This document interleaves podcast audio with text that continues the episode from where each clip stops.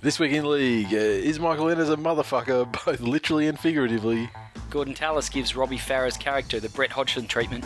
The Titans' bid to buy a premiership falls short as they blow their cap on their dress like a seat game day promotions. And we preview all of the action for round 21 of the 2014 NRL season. All that and more this week in league.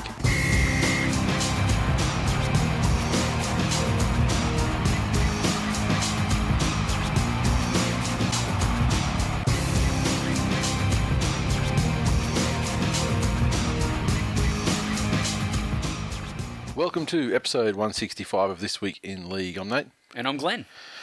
Uh, first thing, it was brought to our attention, uh, and then after it was brought to our attention by someone else, as I say, it's been like for the last couple of weeks, but we're on the front page of our iTunes uh, podcast at the moment. Where we belong. We do. I mean, it's not like the coveted featured spot, which we occupied in, I think, around March or May 2010, but uh, which was the single biggest kickstart to the, the show's audience. I mean, that's when we Yeah. kind of like, you know, tenfolded overnight.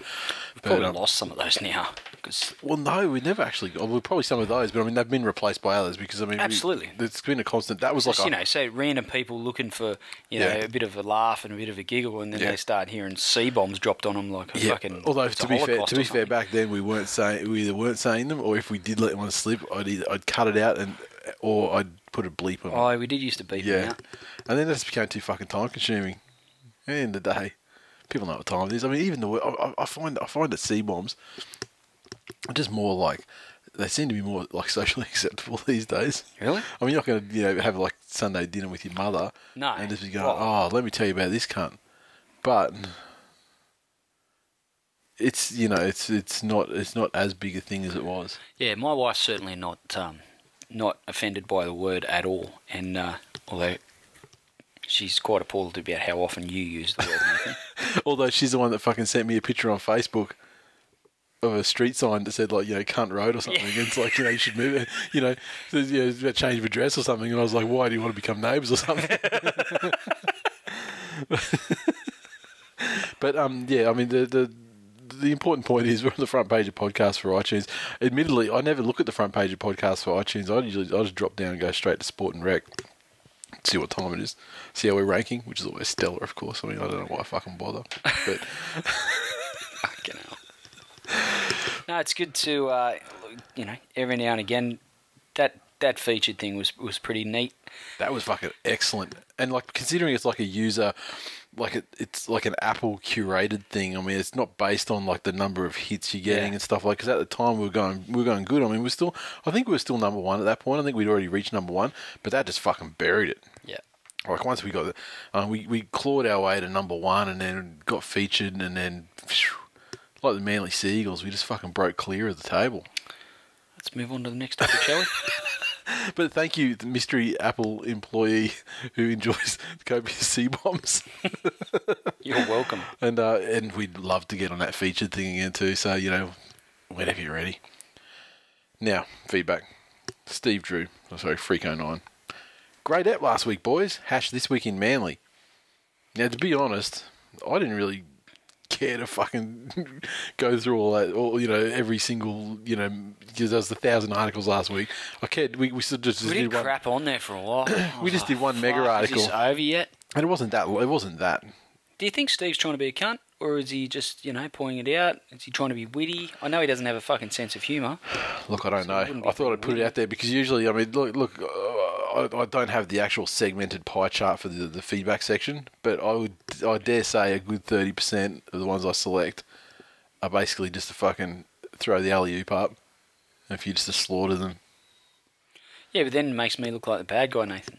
When clearly yeah, yeah but you are. I mean, like sometimes, No. like sometimes I do a No. nice one. Actually, I fucking take great offence to that because you are possibly the worst fucking human I've ever encountered in my life, oh, Based on what? based on fucking five years of facts, Nathan.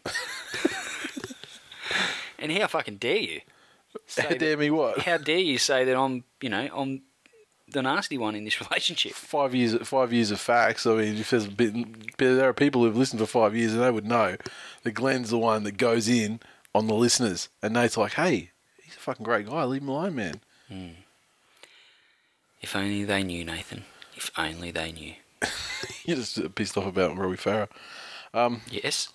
Ben Zed, Speaking of cunts, Oh, dry July ends abruptly on Friday Arvo, bitches. It's been nice knowing some of you, but our relationship may not be the same again. Ben's going to have a bath. These followed it up said uh, hash Gronknado, hash Cooper Gronk, hash Gronkos, hash I'm from the Gronks, New York, hash Battle Battle Happy Ben Z, hash Tigers in decline. Looks like he's threw a fucking bonus one in there just for you. See what I I'm saying? I his the alley-oop? pumped. CO photo 10. Tim Sheens sacked. Benji Marshall punted. Mick Potter on his way. Hmm, what's the common element here? Chris is a cunt. We'll be getting into that though, don't you worry, Chris. The real Jedi.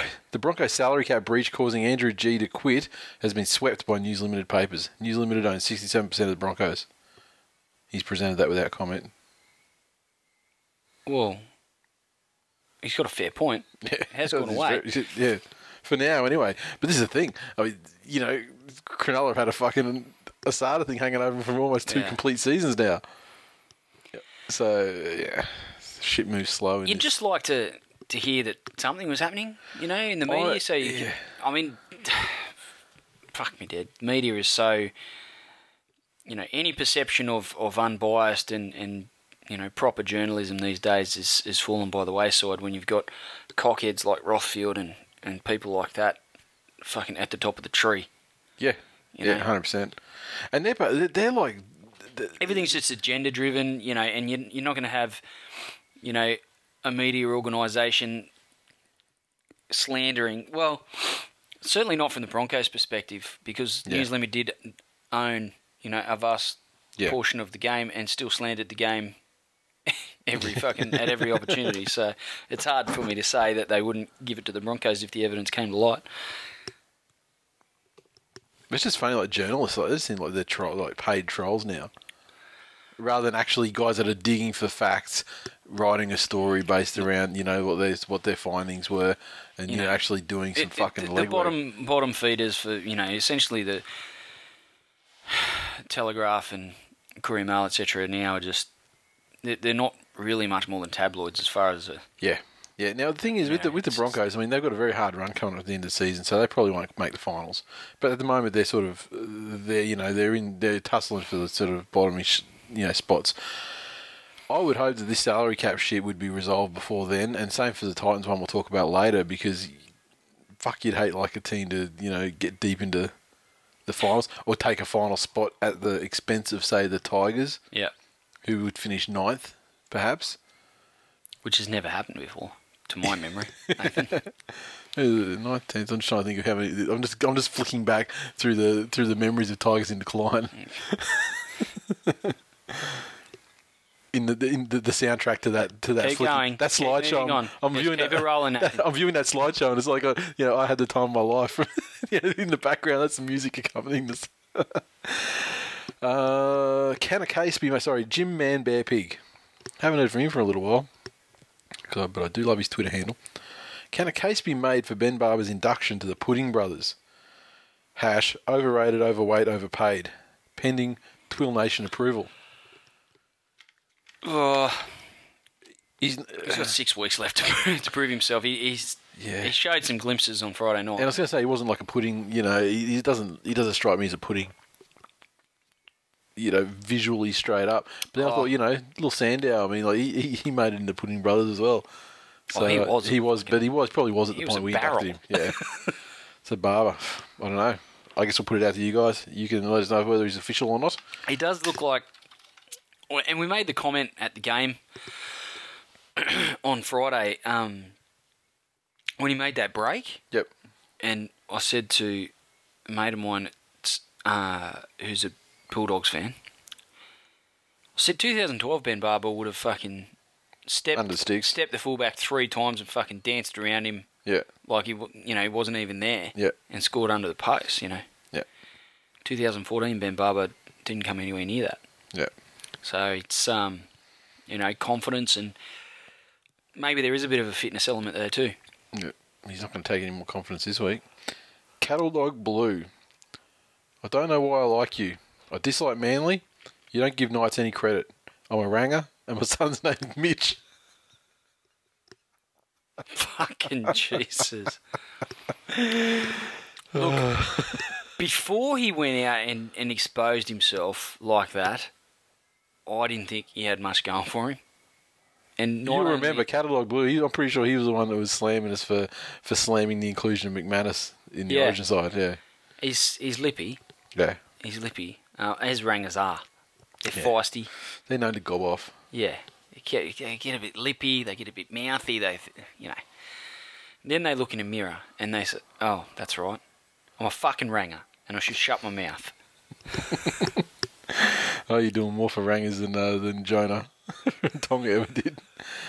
TBI Penguin. This week was the first time Glenn's preview changed my tip, and it was a good one from Broncos to Storm Top Work G. Really? Yeah. What did I say? I, I, I, I assume that you said you something about the old look Storm. at where I'm at at any tipping comp I've, yeah, I've competed. you're talking about the old Storm, and you know, I think yeah, they'll come, they, they were back, sort of thing. That was the thrust of it, I think. Yeah, oh, look, you're welcome. Did you win any money? Can I have some? Buy something, give me a dollar. Give me something nice. Give me something, give me a dollar. oh, mate. We got settled. The, the, the discussion was settled on Facebook and on Twitter. You'll remember him. You'll, you will know him as the largest geek on the planet. You called him last week. Otherwise known as Aaron Markey. Oh, He said, uh, Geekopotamus. Aaron, yeah, long air, short ren. Not Aaron, not Aaron. Nate got it rightish. Well, you, you got it wrong. You didn't get it right. I got it Can't rightish. get it right-ish. That, that doesn't count. Because you, because I said Aaron, and you said you, then you took that as Aaron. So Because that's what you fucking said. No, It's not the man's no, name. The man's no, name's Aaron. And if he can't No. pronounce it, that's his fucking problem. no, so okay, so we're back to square one. Earthboy seventy five sent a tweet to Family Feud's Twitter account, the new Family Feud one with you know fuckstick. What's his name? Weatherboy, Grant Denyer, I believe. Why does he have to be a fuckstick? He's just a fucking cockhead. Why? Look at the a media personality. He's a He's little a- fella. He's a little bloke trying to make his way in a tough ass world of, of like tall people. Yeah, you'll fucking walk out of a pub in the valley and you see him, you would fucking just king hit him, wouldn't you? Why? He's just a fucking No, annoying. whenever I go out in public and I see midgets, I get scared. He's, a, he's he's just he's just fucking oh, he's just an annoying fucking cunt to even look at. Look, I have a number of little odd phobias, and midgets is one of them. Also, you say you'd build him for your own protection then, because you're scared of this midget. Or you think if you actually make physical contact with him, you like you know fucking steals your soul or I don't something. want to touch him. Sticks it in his fucking Oh, pot of gold at the end of the rainbow. Don't want to touch him unless it's with the sole of my boot. Anyway, I'm from what I've seen of the show. Look, any any on midgets commercials- listening? Yeah. Apologies to, to Risby. Um, now, uh, Family Feud. Every, I forgot about I've, I've, I've extensively, I've extensively watched this new version of Family Feud on commercial, and you know, in between other actual shows, and it looks like absolute horse shit. But he's tweeted their account and said, uh, if a member of Twill Nation was going to use a hashtag, what would it be? Survey says, hash Tigers in decline for 90 points. I assume 90 points is the most. I guess that's a lot. Um, No, I actually think it'd be like more like hash real talk or hash sex pest. It would last season. It was Tigers in decline. Yeah, but this season Tigers in decline is getting thrown around a fucking lot. Like as much, maybe not as much as ever, but I mean it's it's up there. But I still think I know Nathan. an everyday an everyday use. It's it's a specific one. It's one where you're either trying to get at Glenn or you're actually commenting on a Tigers match. I mean, it goes it goes with those tweets without a doubt. But then there's the, then there's the guys that just throw it in there to like you know, dear this week in league. Today I woke up and the sky was blue. Hash Tigers in decline, and then you know they're just trying to fuck you. You know Exactly. they're just trying to get on your skin. I got you. But so I think real talk and things like that would be probably more. And Sex Pest there does get a run. Mr. underscore Sando, or Shando, as the case may be, he tweeted this before the round of football last week and after the show came out. Panthers vs Sharks is being played in Bathurst, lads. Big news for New South Wales country. Hash pants down, hash lift your game. Look, Appreciate appreciate you giving us the fucking heads up. yeah, but we could probably do without fucking laying the slippers in. you know. Let me let me give you a little idea. I, I don't know if people think that you know we've got we sit around over fucking coffee at lunchtime. We sit down, we fucking brainstorm. We go into a war room and take our fucking notes. you Team know. of writers present us with, you know, a list of possible gags Exactly, that we might you want to know, like scantily clad women fucking fanning us down with fucking feeding me chocolate. I mean, it all sounds fucking fabulous. Don't get me wrong. Scantily clad Polylegion men, you mean? Nathan, you've got me all wrong. But let me tell you, last night at 10 o'clock at night, I'm fucking on the NRL app just about ready to launch the iPad across the room into the fucking wall Yeah. because it kept fucking clunking when I'm trying to take a few fucking notes Yeah. and recap the fucking games that I've watched on the over the weekend, Yeah. scribbling, typing with my fat fingers on the keyboard, and ready to finish work, go to football training, run around like an idiot, pack the shit in the car, go home, get rid of the kid, take the shit out of the car, grab the iPad, which has probably got fuck all charged because the kid's been on it, and then I hook it up the fucking highway to your house. All of a sudden, I'm supposed to know where every fucking game that they don't play at the normal home ground's supposed to be. Shut up, mate. What Glenn's trying to say is, thanks for the heads up. That was great. Yeah, fuck your hashtags. H for Tenny. It wasn't until I followed everybody in the Twill Nation list that I realised how many Mitches there actually are. He's on hash Mitch the male bitch.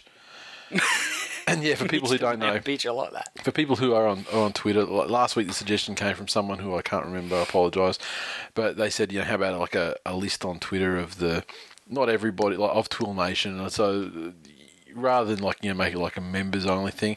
I started it off just to get it started because I had a couple of minutes spare, so I thought I'd get it started by just putting in the, the Twitter handles of the people who had sent us tweets that made it on the show the, the previous episode, and then from there people were tweeting about it, so I, I added those as well. So it's pretty, it's in its you know early sort of days, but you can like, look at our Twitter account and then look at lists, and uh, I, I can't remember what it's called, but you know it's like Twill Nation Hall of Fame or some shit. Mitch and the rest. Yeah, I mean I should call it you know kill you know to kill list or something like that. yeah, but uh, Did I ever tell you about the um list that your fucking mate Jonesy, that fuckhead?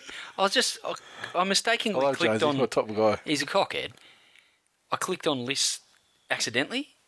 What were you when you were actually looking looking for looking for his uh his uh his No, profile, on profile mine- picture to bait over? List that I'm I've been added to, Yeah. And there's a list people I will kill. There's one person on the list. You. Me. That's beautiful because uh, I, so That's, that's from years ago. I'd forgotten all about it. so it. when he added you to that list, oh, so you got an email notification or something? No, I mean it's it's from years ago. I've brought it up before, but I just I'd forgotten about it, and it makes me laugh. yeah. Imagine him trying to whip out his fucking handbag and beat me to death with it. fucking hell! That's sensational. I'm, I'm going. To, I'm actually going to look at. Scold me with his fucking latte. I'm actually going to look at his thing now and see if I can see what I can find. And uh, The soft leather of his Louis Vuitton handbag would be fucking. Here we go. How's that going to do any damage at Here's all? here. I'm just, just loading up the list now. People I will kill. Loading, loading, loading. Glenn Blakely. Oh, he's added some other ones still. Actually, oh, he's, oh no, that's, that's just retweets from you. Actually, it's just Glenn Blakely.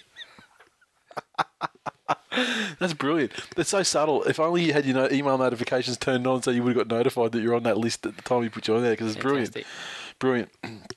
Uh, Pete's the name at Pete's the name, aka the This Week in League clock. It's obvious the good members of Twill Nation want the clock. Too fucking bad. I mean, we, I mean, we we, we cave to fan service. look- like, I'm not gonna lie. I mean, we'd do fucking shit the listeners want, but no. People like the clock was there, and people came the piss out of it. Oh, now every the week you'd get away. five to Everyone's 10 like, bring the clock back. Shut up. It's hard to say everybody because like five to ten people would tweet us and go and, and complain about the clock, and that's like you know a fraction of a percent, but still, It was annoying. it's annoying. It's annoying to see that shit. Uh, Linear, Kurt.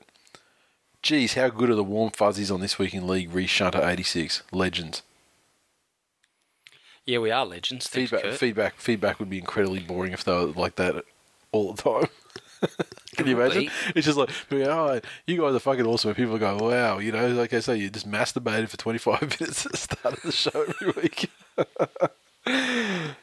Speaking of, of masturbators, Chapo, the creator, and it's actually, this week was a fucking rare week in Twitter, and a rare and annoying week in Twitter where Chapo lost an Avi bet.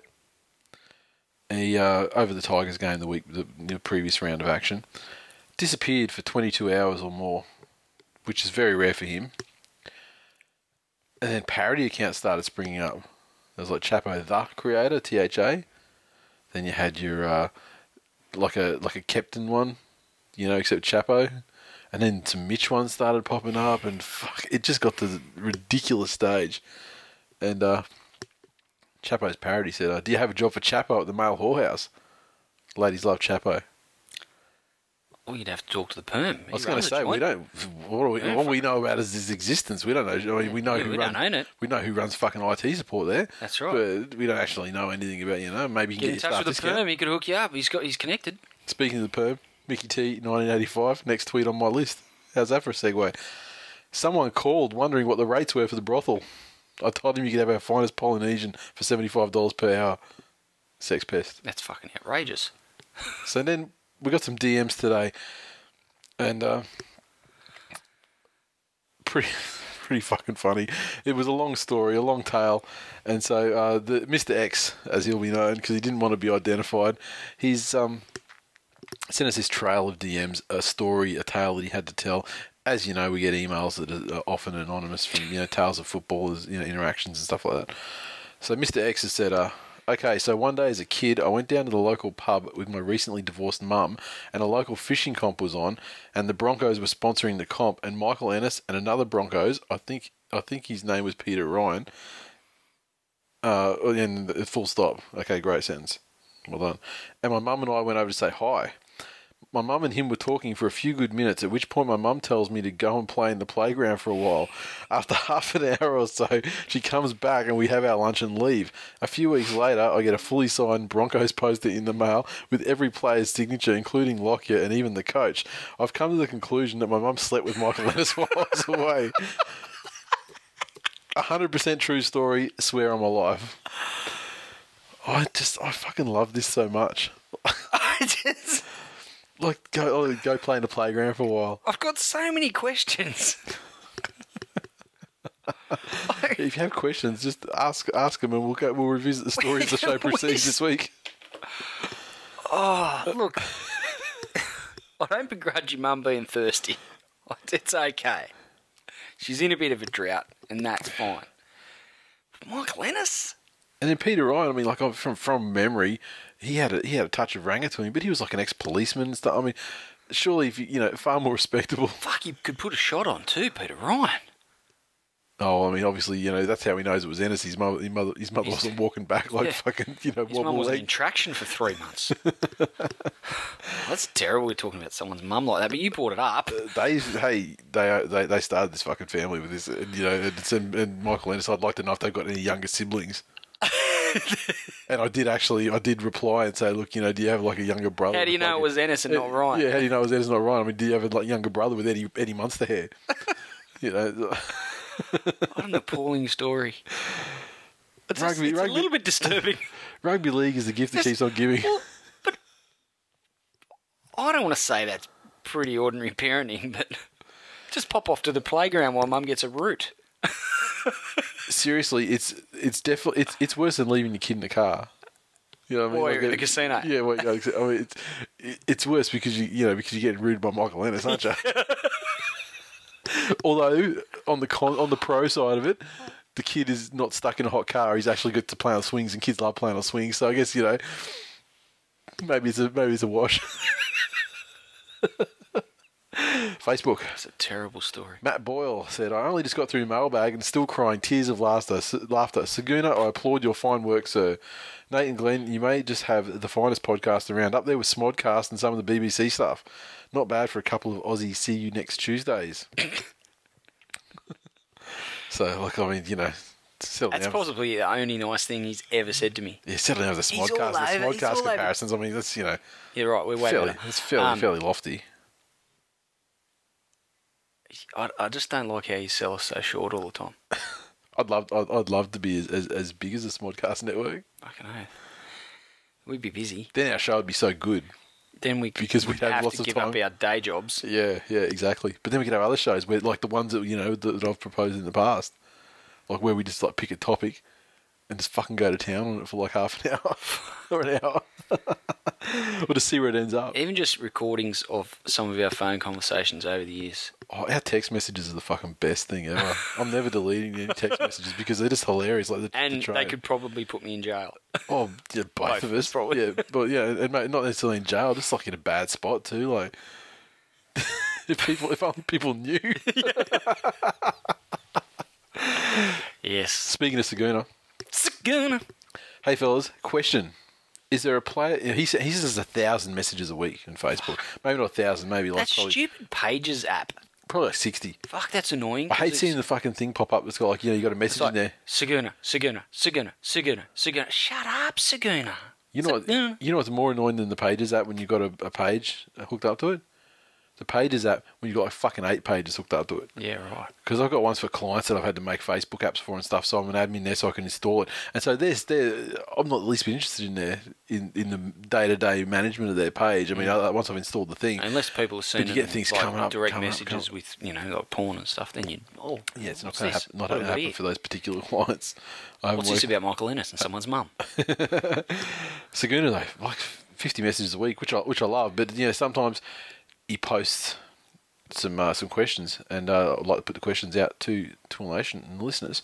Hey fellas, question: Is there a player in the game you absolutely give it to every time they play? For mine, it was Shandor Earl. I just couldn't understand why someone could give their child a name like that. The only explanation I could think of Giving it to the bloke, not his parents. the only explanation I could think of is he was conceived in a sandpit, which was next to a door, which gives him the name. Well, see, Sandor. It doesn't work because it's Shandor, doesn't it? When he was still at the Riff Raff, he played against the Tigers, and for the whole game, I gave him the Darryl treatment, like in The Simpsons. You know that one? You don't. Come, no, come on. Was that from Darryl Strawberry? Yes. Oh, yeah, the softball one. Yeah. Boo Earns. Is that the same one? Yeah, you get it. I think, uh, okay, you've, you've proven that you've, you've seen it. Yeah. It's a fucking long time ago. I don't go back. And What was the thing with, what was the thing with Mattingly? What was his thing? With who? Mattingly. Gotcha. He had the sideburns, Mr. Burns, like, you know, shaved the sideburns, and he eventually shaved his head, like, all the way down the sides, and Mr. Burns was saying, you know, Mattingly shaved those sideburns. So that was his thing. C- please move on with the story. Um, yeah, he gave us two tries that night. My mate gives it to Nigel Plum. Every time he gets subbed, he yells to him, You've been plumbed, LBW yet again, mate. That's not even remotely funny. That is like fucking I would fucking love for Nigel Plum to crawl into the fucking stands and Drop a a shot on on, old mate Oh. and say, "Come up with better material, or there's one of them coming next time you're at the fucking footy, mate." That's it, though, I'd hate to be in the crowd around that guy, thinking he's fucking hilarious, given it the LBW thing. Standing next to his fucking semi-retarded mate, Saguna. Saguna's your fucking boy. What are you talking about? Yeah, but I like to give it to him. Also, Fires him up. Okay, so that's that's some examples from him. Can Oh, I can I answer the question? Yeah, yeah. Is it who you you got Isaac Luke? Yeah, I had some fucking fun with Isaac Luke in the semi final with um between South and Manly at Brookvale in two thousand and seven. And yeah, the South bench was direct. I was sitting like probably third row. South bench was directly in front of us, and the whole time I was just giving him shit for you know like, you know, asking if his mum knew he was playing. You know, he's fucking small guy. Like in you know when you see him in person, he's, Back then he was, too. yeah, he was little, and he wasn't he, he wasn't as muscly as he is now, and he looked like a little kid. And so yeah, I was giving it to him the whole time. He loved it. Mine was Braith Anasta, Ironically, Yeah, those chickens come home to roost, didn't they? fucking hell. Um, I remember 2007. We had season tickets at the Titans because Nicklin decided she wanted to be a Titans fan. Until they signed Greg Bird, and she fucking said she'd never watch another game of football in her life. And she's Um, pretty much stuck to that too. Yeah, fucking yeah. oath. Mm. When she gets a topic, Yeah, when she gets a cause, yeah. she's uh, she's staunch. But uh, Braith Anasta, I remember him. It was he must have been fairly unhappy with the refereeing because fucking every stoppage, every penalty, he walked up and had to talk to the referee. Is this East East Yeah, and yeah, Yeah, okay. yeah. And I was like, fucking shut up, Braith. No one cares. Constantly, just fucking giving. Then he made Did a he- few. He, he- made a few errors, and I was giving it to him. Did you did you get any gestures? Did you get any like? Because No. with the Isaac Braith one, I was so close. It's like fuck. I'm going home and, and like banging some hot bird. What do I give a buck with? Some bald bloke in the crowd. Staring Sonny Bill's porridge, but um, with the south because with the south one, I mean, just make envious. like some of the south players, like they were they were laughing at the shit I was saying about it, and he'd come back and I'd say shit to him, and he'd just sort of smile and have a laugh as well. So it's good. There's other ones, other times where there was a sequence, there was a period of time when every Manly game I'd fly down to at Brookie was against the Warriors, and this guy, this is way, this is like you know 2005, you know, there was like three in a row, and so. I remember giving it to fucking Henry Fa'afili because he had the cornrows in his hair. I just kept giving it to him all the time. He's going, "Hey Snoop Dogg, you know, Snoop Dogg, give us a wave." And eventually he did. He started laughing eventually because every time he was on running that way on the field and his wing, he was out in the sideline right in front of us. He was going, "Give us a wave, Snoop Dogg." And uh, oh, and the, and the last one I remember is um Gasnier in the 2008 final series when Manly beat him at Brookvale, you know, 30 something to not much, and that was Gasnier's last game before he fucked off the rugby. And ironically, that's what I was saying to him the whole game. It's like, yeah, fuck off the. ru-" And he's like, you know, he's crying because he knows at the end of the game is his last game, and they're shaking hands, and he knows it's his last game, and so he's, he's emotional as you'd expect, and you know, so he's like, fuck off the rugby, and yeah, he didn't like it at all. I don't know why. I thought it was quite good. Did he give it? Give you the fucking Well, he gave us like this. You know, or- it's like an angry. It was like an angry, angry look at like you know you motherfuckers. But like he had tears coming down his face because he was crying because he was crying because he you know So, yeah. couldn't play rugby league anymore. wasn't very intimidating. So Mate, like hopefully, I'd like to think I made him cry. Well, you believe whatever the fuck you want to believe, Nathan. You're a Manly fan. You're good at making shit up. Um, mate of mine, Scott Goulet, back in the day. Yeah. He's Why? time. Why? Why Scott? just- why Scott Goulet? He said, "I don't really know what it was about Scott Goulet, but just the mere looking at his face made me angry." and he said, one day What a, at uh, fucking, what, a, what a nonsensical reasoning, though. yeah, it's Brad. Yeah. I mean, he, he What? I, motherfucker can come up with like hatred on the spot. Um, he's, him and his mate gave it to Scott Goulet that badly. Like he looked over him at one stage, like just forlorn. Like what? What the fuck do you hate me so much? Like what did I do to you? yes. Oh, I'm looking forward to um to some some fan or listeners' responses on that. That should be interesting. Supplementary question. Also, what's your best recollection of a run-in with an opposing fan during a game? I'm guessing Glenn leads this one due to his tough time supporting West. Probably not. Oh, it wasn't really me. I, I think I might have brought this up once before. Dad managed a pub, the Melton Hotel, as I've mentioned numerous times on the show, um, and obviously, fucking having frequented so many years there, he uh, became good mates with a lot of the patrons. Some of which became some of his best mates, and. Uh, one one of such character who I actually went on to work for for a few years when I was about sixteen through to nineteen, um, was a bloke by the name of Mal, and uh, Mal was a ranger, had a really really ordinary beard, and was a bit of a grub, and he was also a chronic fucking diabetic. Was not supposed to drink or smoke, yet smoked a packet Piss of, pot, yeah. packet of Horizon fifties a day and drank a bottle of scotch a night. Jesus Christ. just like just should have died, should have died every day, Yeah. but didn't. And um, he was a massive, massive Parramatta fan, Yeah. like the staunchest motherfucker Parra fan you've ever met. Yeah. So we're at Parra Stadium, and uh, Parra's playing West, obviously, and um, Mal's fucking had 68 beers that he wasn't supposed to have. I think he was having half a turn, half a diabetic turn. He'd get Yeah. the fucking sweats on, and and um, he's come up with however many beers he could carry Yeah. up the stairs, and he's fucking white, sort of staggering between the seats, and he's fucking spilled half a beer down old love's in front of him's fucking shirt Down the back. down her back, and she's fucking turned on a treat. Yeah. And Mal's grabbed a handful of change out of his pocket, thrown it at her, and said, "Go and get the cunt dry clean, you silly bitch." Sat back down and drank his beer like nothing had happened. So, so she dropped it at that point, just turned around. and was she was like, "Okay, I'm not going to win that argument." Sat down in, in a beer-soaked fucking shirt, and uh, yes, that's that's one of the one of the more memorable ones. My old man told plenty many a person to go and get fucked at the footy. Yeah. people trying to get lippy. Yeah. Dad cares not for that, or Yeah. cared not for that. yeah. He he didn't stand for that sort of behaviour.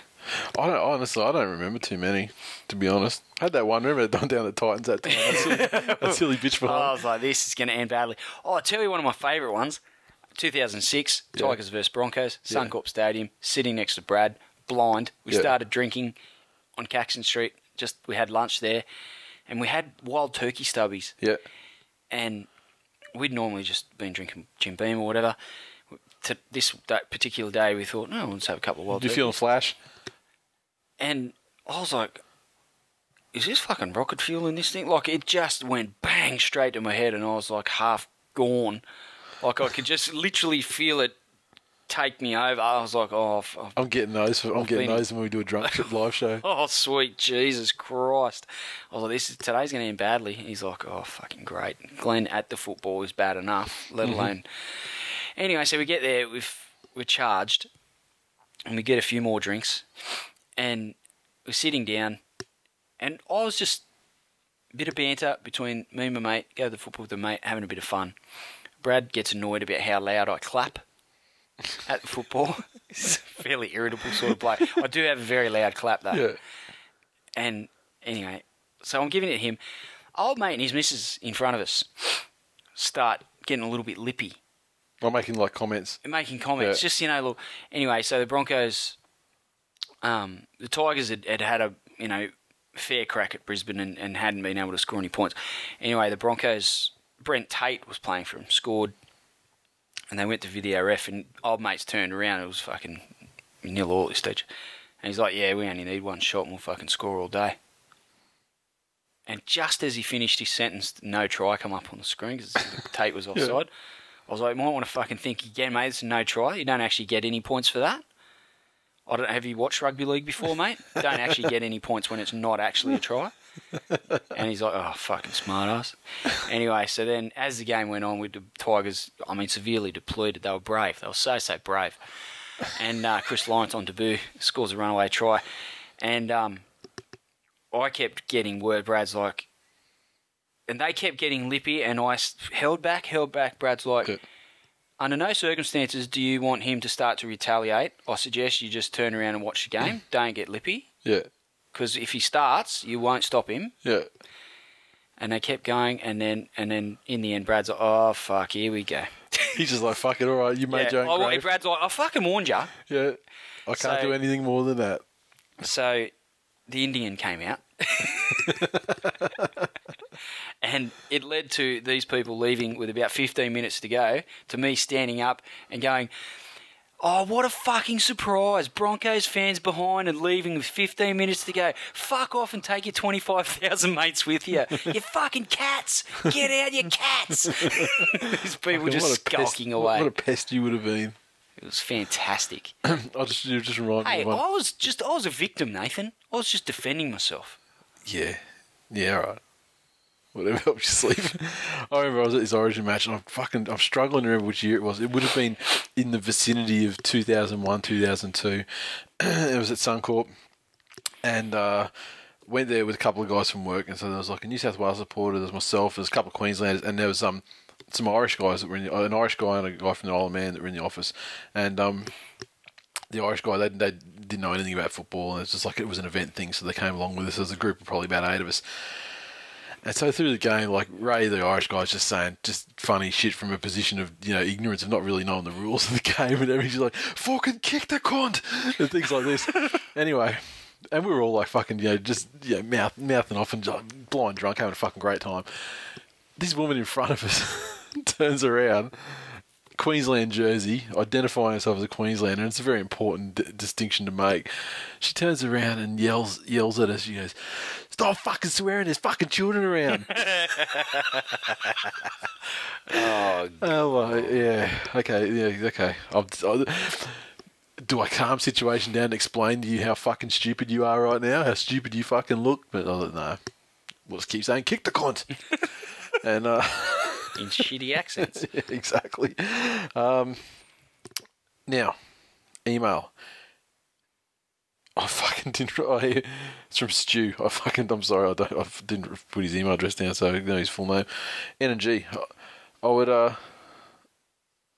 I would like to hear your opinion. This is could, be controversial. This could start you off. Well, oh, we'll see.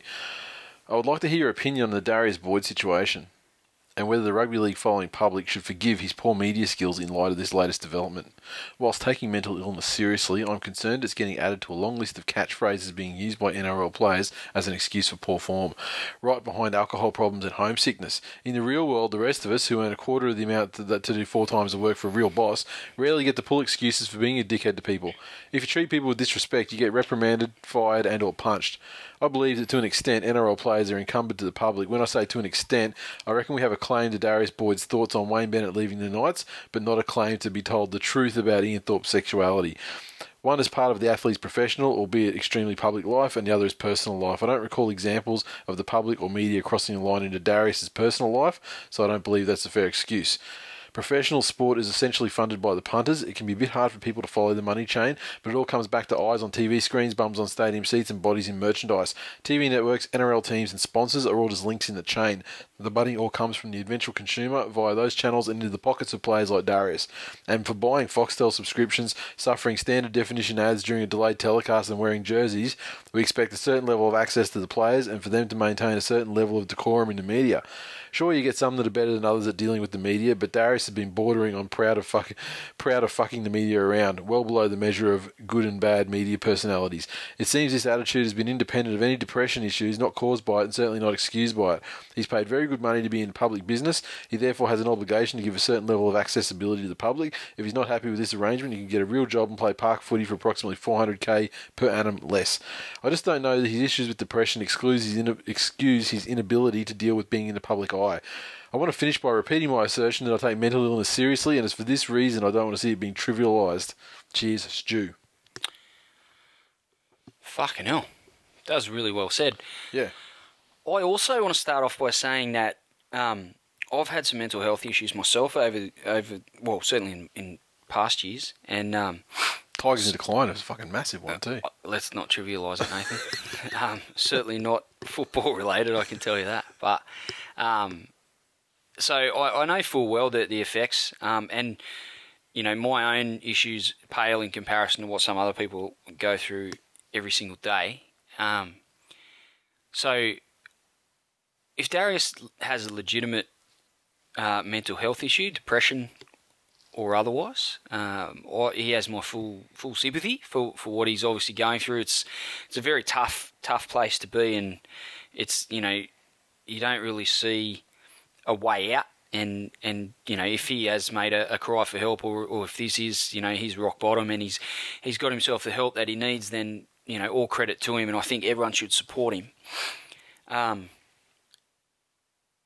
the cynic in me just probably has a look at the timing of it all, and you could draw a timeline um, to where his PR just hit absolute fucking rock bottom itself, Mhm.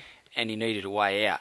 And The timing of it was was about an hour after the news that he'd he'd been to some you know resort or ho, you know hotel sort Sure. of thing with his wife and caused like you know fifteen hundred dollars damage to the room and you know broke a was it with his wife? Was it? I think I said it was his wife. Yeah. Oh, okay.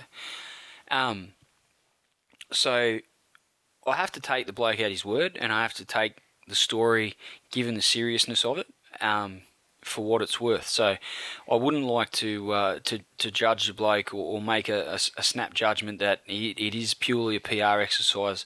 Um, to try and win a few friends that he's that he's lost over his time with his poor media, uh, poor handling of the media. But I just think depression or otherwise, I think if you're if you're a cock, even a depressed cock, Mhm.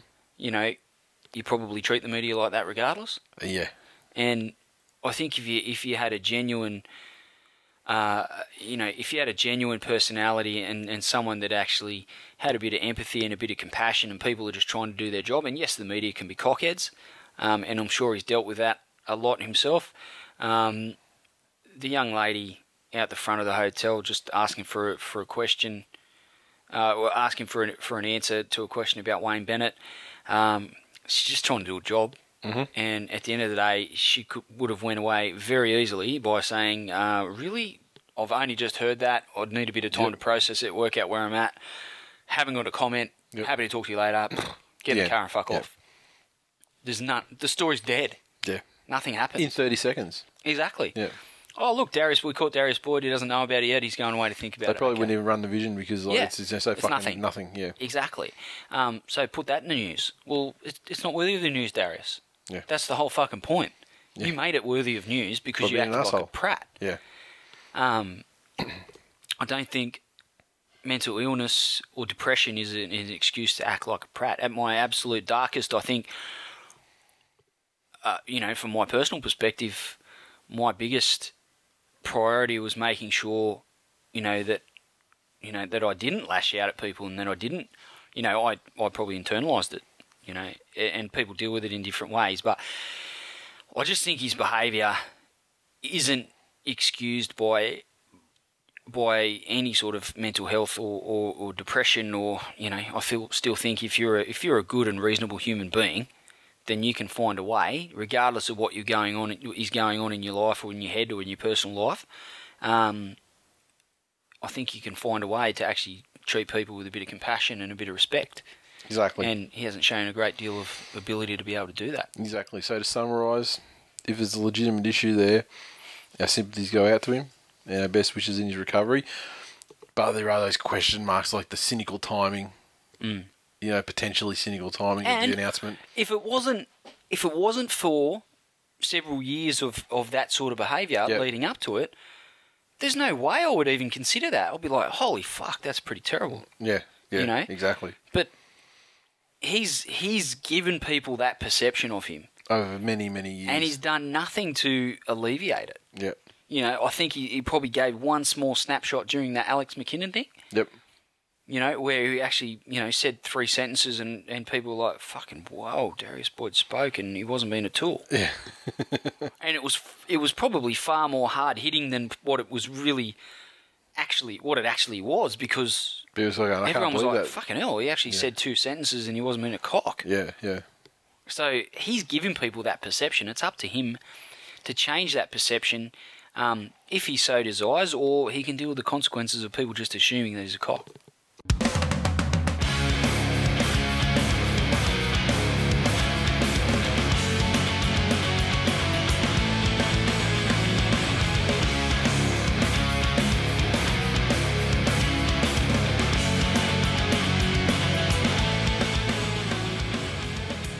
News.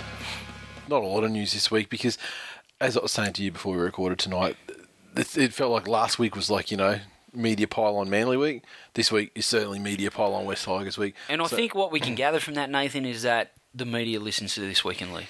Exactly. They're trying, uh, well, and they're trying to fucking, you know, silence us or lash They're out trying at to us. they're trying to shut us down. Yeah, good fucking luck. Trying to gag us. Good luck. Just pay us a lot of money, maybe. I'll walk. I'll walk away for fucking six figures plus, high six figures. Under fire, West Tigers coach, high six figures. I mean, nine hundred thousand dollars. Under fire, West Tigers coach Mick Potter has been given a stay of execution by the club's board, and will keep his job at least until the end of the season.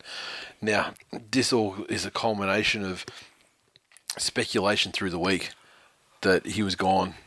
You know, he was just gone. Period. Regardless you of know, the yeah, result. regardless of the result on Sunday, and. Uh, there was a big social media backlash. There was Potter supporters. There, you get, you know, when there's a crisis, fans, you know, fall into a number of groups, and you get ones like uh, people are say like, oh, you know, the club is greater. You know, no one is, no one person is greater than the club. You know, and just sort of, you know, wipe him off. And, you know, I'll take the club no matter what. And some people are like, no, he's a fucking good coach. What are you doing? That's kind of like you. And uh, then you get some people, oh, that's fucking bullshit, or you know, yeah, he's fucking shit. Get rid of him. You know, then you get those ones. So uh, anyway, then you know, it was there were rumors going around on the game day that like he's getting sacked at the end. He's getting sacked after this game, like you know, tonight. Didn't actually happen, but you know, whether they took you know fan backlash on board or not, Because there was a fuckload of it. it was there was surprisingly amount, a surprisingly large amount, and uh, but the decision was put on ice for the time being after they had a Sunday night uh, extraordinary board meeting to uh, and they decided to maintain the status quo until the end of the season. They released a, a, a statement immediately after the meeting, and. Uh, Mike Bailey, the chairman, said the decision had been made to shift the club's focus back to qualifying for the finals this season. The team has fought hard to put us in a position to compete for a top eight finish in 2014. Uh, and Curtis Sironen said West Tigers players are unaware of any uh, turmoil. Ongoing speculation about the club's three coaches is unhelpful and destabilising at a time where we need unity. Members and sponsors have voiced their disappointment at how this has been played out in the open forum. This stops now, and uh, and Bailey also said that uh, player power didn't have uh, an issue, uh, didn't have a role to play in the whole thing. And he said at no stage have players approached the board on matters relating to coaching staff, which kind of goes at odds of you know some of the other things you hear like you know, then then we get all this stuff about Robbie Farah. You know he's Some of some of the, what's coming out is is fucking ludicrous. yeah. Well, I mean, then on it- the it's completely. Well, it just seems completely outrageous, and and Yeah. sometimes you never really know what to believe. And, and there's the old adage, "Where there's smoke, there's fire." But um, as a fan, looking in and and taking what the club's giving, uh, and sending out about you know different situations and the correspondence you get from the club my overriding sense is I hope they know what the fuck they're doing. yeah And I hope, you know, we went through the Sheens era and they stuck with that far longer than what they probably should have um, because it was Tim Sheens. And he had this aura about him. It's a bit like Bennett in a way. yep You know, if Bennett misses, missed the finals with with the Broncos for, for X amount of years, I think he would be in a Sheens type situation there. People would al- Yep. almost be intimidated by him and, and be hesitant to, to really move him on, regardless of, of how poor he was going, because it was Tim Sheens. And Yep. Wayne Bennett is, is only higher as far as the aura goes. Um, we stuck through that. We've ended up with Mick Potter. They've gone through all the heartache of getting rid of Sheens. Um, Potter's come in. We've had the Benji situation last year. Uh, Benji's moved on. Potter's started, you know, pretty much with a clean slate this year. Uh, Brooksy's, you know, played a full season. They've brought Moses in. Um, Curtis Rose come in when Tedesco. Tedesco was, was, you know, looking like he was going to be an absolute superstar until he got hurt. Um, Curtis Rowe came in. He was blooded. I mean, numerous other, you know, young kids Yep. coming through at Potter's direction, and some of, some of us forced his hand due to injury. But um, you know, this was a squad that you know all the so-called media experts were calling for, and you know, certain people in my family were calling for the spoon, or or thereabouts. yeah He's he's taken that side. He's he's rolled with the punches. He's taken the injuries. Um, you know, taking the injuries on the chin, and after that win against the Bulldogs, you really would have expected them to, to, to show up and, and do a job on the Dragons because I think, you know, they've certainly got two results against the Dragons this season that would say otherwise, but the way they played against the Bulldogs, if they play that way against the Dragons, I think they go a long way towards winning that game. yeah yeah yeah for sure Um, and, and that's not just the you know the fucking undefeated asterisk enemy talking. version, I, yeah. I just think you know that game plan the Dragons would have really struggled to deal with, but they didn't. They didn't show up, and um, a lot of the conjecture and, and a lot of the talk and reports in the media had an effect on the team. So it it certainly has the potential to derail the season completely. Um, if they don't turn it around quickly, and, and, and they have acted, you know, to try and stem the flow. But the fuck couldn't they do that a week previous? yeah You know, why? Again, where there's smoke, there's fire. Why is it? Why is it all coming out on game day or the day? You know, the night before game day. Yeah, yeah. And then you get this though. It came out uh, on uh, on Monday. Mick Potter spent more than an hour at Robbie Farah's apartment as the pair attempted to erase the damage of a nightmare 24 hours for the joint venture. Uh, the meeting inside Farah's breakfast point living room was the uh, flashpoint of another dramatic series of episodes at the Tigers, including Gorden Tallis taking aim at Farah on radio for a second time in as many days, comparing the New South Wales Origin hooker's handling of the truth to infamous drug cheat Lance Armstrong. The latest comments came after Farah, Farah labelled Tallis a dog on the field after full time in Sunday's game. Uh, also, Farah complaining to Tigers management about the editing of a recent press conference from which direct quotes supporting Potter were initially cut and not broadcast on the club's official website. And revelations that a clause in Potter's two-year contract only contemplated a third year should the side reach the 2013 finals. Let me just try and deal with those in point form. Yep. Um, Potter lives in the same building as Farah, so he walked upstairs and had a chat. Yeah. It's you know, and and the coach and the and the captain of the club having a chat. Is that big news? I don't think so. Don't know. They live in the same fucking building. Big deal. Um, Could have been Byron Sugar. a cup of sugar. Um, Tallis, I I don't have an issue, and I, and I I wouldn't say that Robbie didn't have something negative to say Yep. about Potter's coaching a year ago. Yep. When you look at the way the fucking team was going, um, and the fact that he hadn't really had a great deal of time to build a, a proper rapport with the coach. Yep. Um, the team was under siege. Benji was fucking leaving, going to Union. There was all sorts of hoopla around that. Um, yeah, maybe he did lash out. I don't know. I don't know for sure. Um, if anything was said, I suspect it was said in confidence and it was said off the record. Not in the journey. Yeah. Not not for something for And- Tallis to broadcast. And I think Tallis has a little bit to learn about things that are said off the record or in confidence. Um, when you, you know, and I know he, he likes to think of himself as a stand up guy. So if Yep.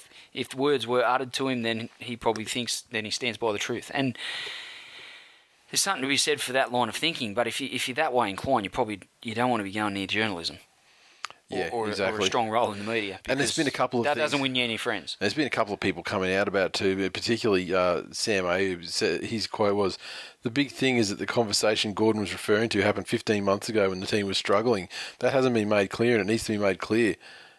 I mean, that's kind of saying like, "Yeah, he said it, but like, but, but, but, but, but." Exactly. and really, why why bring it up now anyway? If you're not just trying to f- throw fuel on the fire, yeah, what what relevance does that have now? Um, I think has showed this season that he, he does work pretty well with Potter, and um, you know it's probably not going to be the same relationship he had with Sheens, even though that soured in the end. So, um, Robbie Farah is not probably not the easiest personality to get along with either. He's a fierce competitor, and he's you know he's very passionate about the club, and he's a very passionate guy, and and he wants to fucking win. So yeah, he probably does say things. Certainly, say things in the heat of the moment, and we've seen that on the field. yep, Um, you know, with certain things, and he, and he has had, you know, emotional reactions to, to things that have happened in the media in the past, and so, you know, I can't say if Robbie says he didn't say it, then Taylor says he did. Well, that's up to him to fucking sort it out. yeah, It's, you know, the things about Robbie asking for a release and yeah. Well, this was coming out, and yeah, really. got pretty hectic. some of the some of the shit that Robbie Farah's been through at the West Tigers, and Yeah. he's a like Leichhardt Wanderers boy. yeah, Come on, I, I could not imagine in my wildest dreams I would be fucking mortified if Robbie Farah did actually ask for a release, yeah, and he confirmed it, and someone you know, and, and it could be confirmed, um, you know, without a shadow of a doubt that Robbie Farah's asked for a release from the West West Tigers. That'd be like me asking for a release from the West Tigers. yeah, They'd probably give me one. yeah. I'm a bit annoying. Um, it's it's a shame that it's a shame that a season that was supposed to deliver nothing and, and they were on the cusp of and they've had some results to indicate that there are good times ahead. Um, and you would think that you know building on the on the status quo at the moment is the way to go. And like I said, my overriding sense is that I hope they know what the fuck they're doing because there's the makings of something very very good within this squad. And if they turn around and up, you know, uproot all the hard work that the club's done with the kids and, and Potter's time and effort that he's put into them to, to get them into a position where they're not that far off. And they've had some dud results which may count against them at the back end of the, you know, as the season closes out, um, for and against wise, but they've had some pretty epic wins in there too. So I just, I hope they know what they're fucking doing. And what do you make of the fact that the Tigers have this? It seems to be a seemingly, you know, it's it's, it's not small, but it's not massive either. And then the week before, we get Manly get hammered even worse. The crisis is because the thing is, a lot of the Titan, the Tiger stuff's only come out after that game. Exactly. Whereas and- Manly had lead up the entire game. We just fucking smash, smash every fucking day. before, like early in the season, after the round one against, ironically against the Dragons again, um, there was a lot of talk about Potter as well. And Yeah. at, at the members function um, before the Titans, the night before the Titans game, Grant Mayer uh, put a lot of it to bed and, and said, "Look, you're going to have stories crop up like this about the club, and um, you know the club will respond in in kind, at, you know when it's fit to do so, um, and when it's appropriate to do so. But you need to remember that." Until something is, is categorically confirmed or denied by the club, don't believe it. Yeah. Um, and at the end of the day, the West Tigers, certainly in Sydney, the West Tigers sell papers. Um, so, and and that's you know that's Grant Mayer's spin on things, and I'm, I'm inclined to believing they, um, you know, they do have a you know a fair following, and you know, and there are probably portions of other fan bases that um, you know Robbie Farah has a lot of haters, Benji Marshall had a lot of haters, um, and the Tigers as a club, there's a lot of haters out there. Oh, excuse me, just about busted my headphones. Ouch. Teach me to do yoga while I'm recording. Yeah, I wasn't. I wasn't laughing at that. I was laughing at this. This uh, like you, you bleating about West Tigers having haters. The fucking start with me about a team having haters. No, they do. So they sell papers, and, and Manly, you know, take that to a whole nother level. Hence, you know, people look for a, a crisis at Manly, and it sells papers. exactly. Now, P.S. Next Manly story. are a pack of cunts. pack of fucking legends, as results would dictate. Now, uh, the NRL is investigating the terms of former Gold Coast captain Scott Prince's early exit as part of their $400,000 salary cap probe into the Titans. His severance package is part of possible cap irregularities brought to the NRL's attention by Gold Coast boss Graham Annesley. Prince, the club's foundation captain, was released from the final year of his contract in 2012 to sign a two-year deal with Brisbane. The Titans, under former CEO David May and my old Twitter sparring partner, agreed to pay Prince an undisclosed amount of the final year of his Gold Coast contract. The amount of the termination agreement was to be included in the Gold Coast 2013 salary cap. It's understood Annesley, who took up the job in October last year, discovered a discrepancy in the payment. Broncos sources confirmed the payout was a large part of the skipper's $400,000 a season deal, allowing them to sign him on a cut price contract. There's no suggestion Prince or his management team were aware of a potential cap breach, and uh, he has not turned rec- uh, returned calls uh, on the subject, nor his manager. But uh, when asked if Prince's departing deal was raised as a concern, Annesley said, "I can't comment on the details of the investigation. While I've raised some matters with the NRL, the investigation is theirs. Any comment on it should come from them." The uh, integrity, the manager of the integrity unit, Nick Weeks, said Annesley raised his concerns promptly. The current management team brought the matters to the attention of the NRL as soon as they were discovered and has continued to fully cooperate with the review. So I guess we shall see how it all happens. Uh, Annesley, the, well, they're still saying this has been going for eight months. And it's the first we're hearing about it, really. And Annesley said, I'm in constant communication with them, but I can't preempt the outcome until they've completed their inquiries. It was literally only a month or so after I started. I've been constantly liaising with the NRL since. They have a lot of investigations they undertake. I've been happy what I've been doing with the NRL has been done, has been satisfactory. Just won't go away. No. This whole paying. How did you pay Scott Prince, and what was in his contract? Um, Did he get a free house? Yeah. There's a lot of bullshit around there. At the end of the day, if it's proven that the Tit- uh, the Titans rorted the salary cap primarily to uh, to initially sign and therefore and then ongoing keep Scott Prince. It's more like a. It seems like it's more like when they got rid of him, like the amount they paid him, Oh, sure, sever- but, the severance you know, thing to make it It cheaper started with the house and then Yeah, that thing with that builder just went on and on and on. Yep. And then all of a sudden that went away. yep. And now this, it's uh, it's not a good look for the Titans. No, it's not. And with all these salary cap things that are out this season, I just hope they get resolved. And you know, whatever punishments, if there's punishments that resolve, you know, involve points and things like that, that they happen as soon as possible. And you know, it's not something we look back on. Because could you imagine if you had a season? Say, you know, I don't think the Titans. What win any games what if the Broncos games. and the Titans played in the grand final? Look out. Yeah, I mean, you know, ridiculous, but I mean, that, that, that's like just such fucking fairyland. I mean, you can't get any more fucking. It, when the Broncos score a try, Unicorn does a fucking lap of yeah, lap of the stadium. yeah, buck the unicorn, fucking. But I mean, even say say they finished. uh, I mean, like Titans, I don't think they're going to win any many games in the end of the you know to the end of the year. The Broncos are going to struggle. They got a tough run too. But say they finish seven and eight, Mm.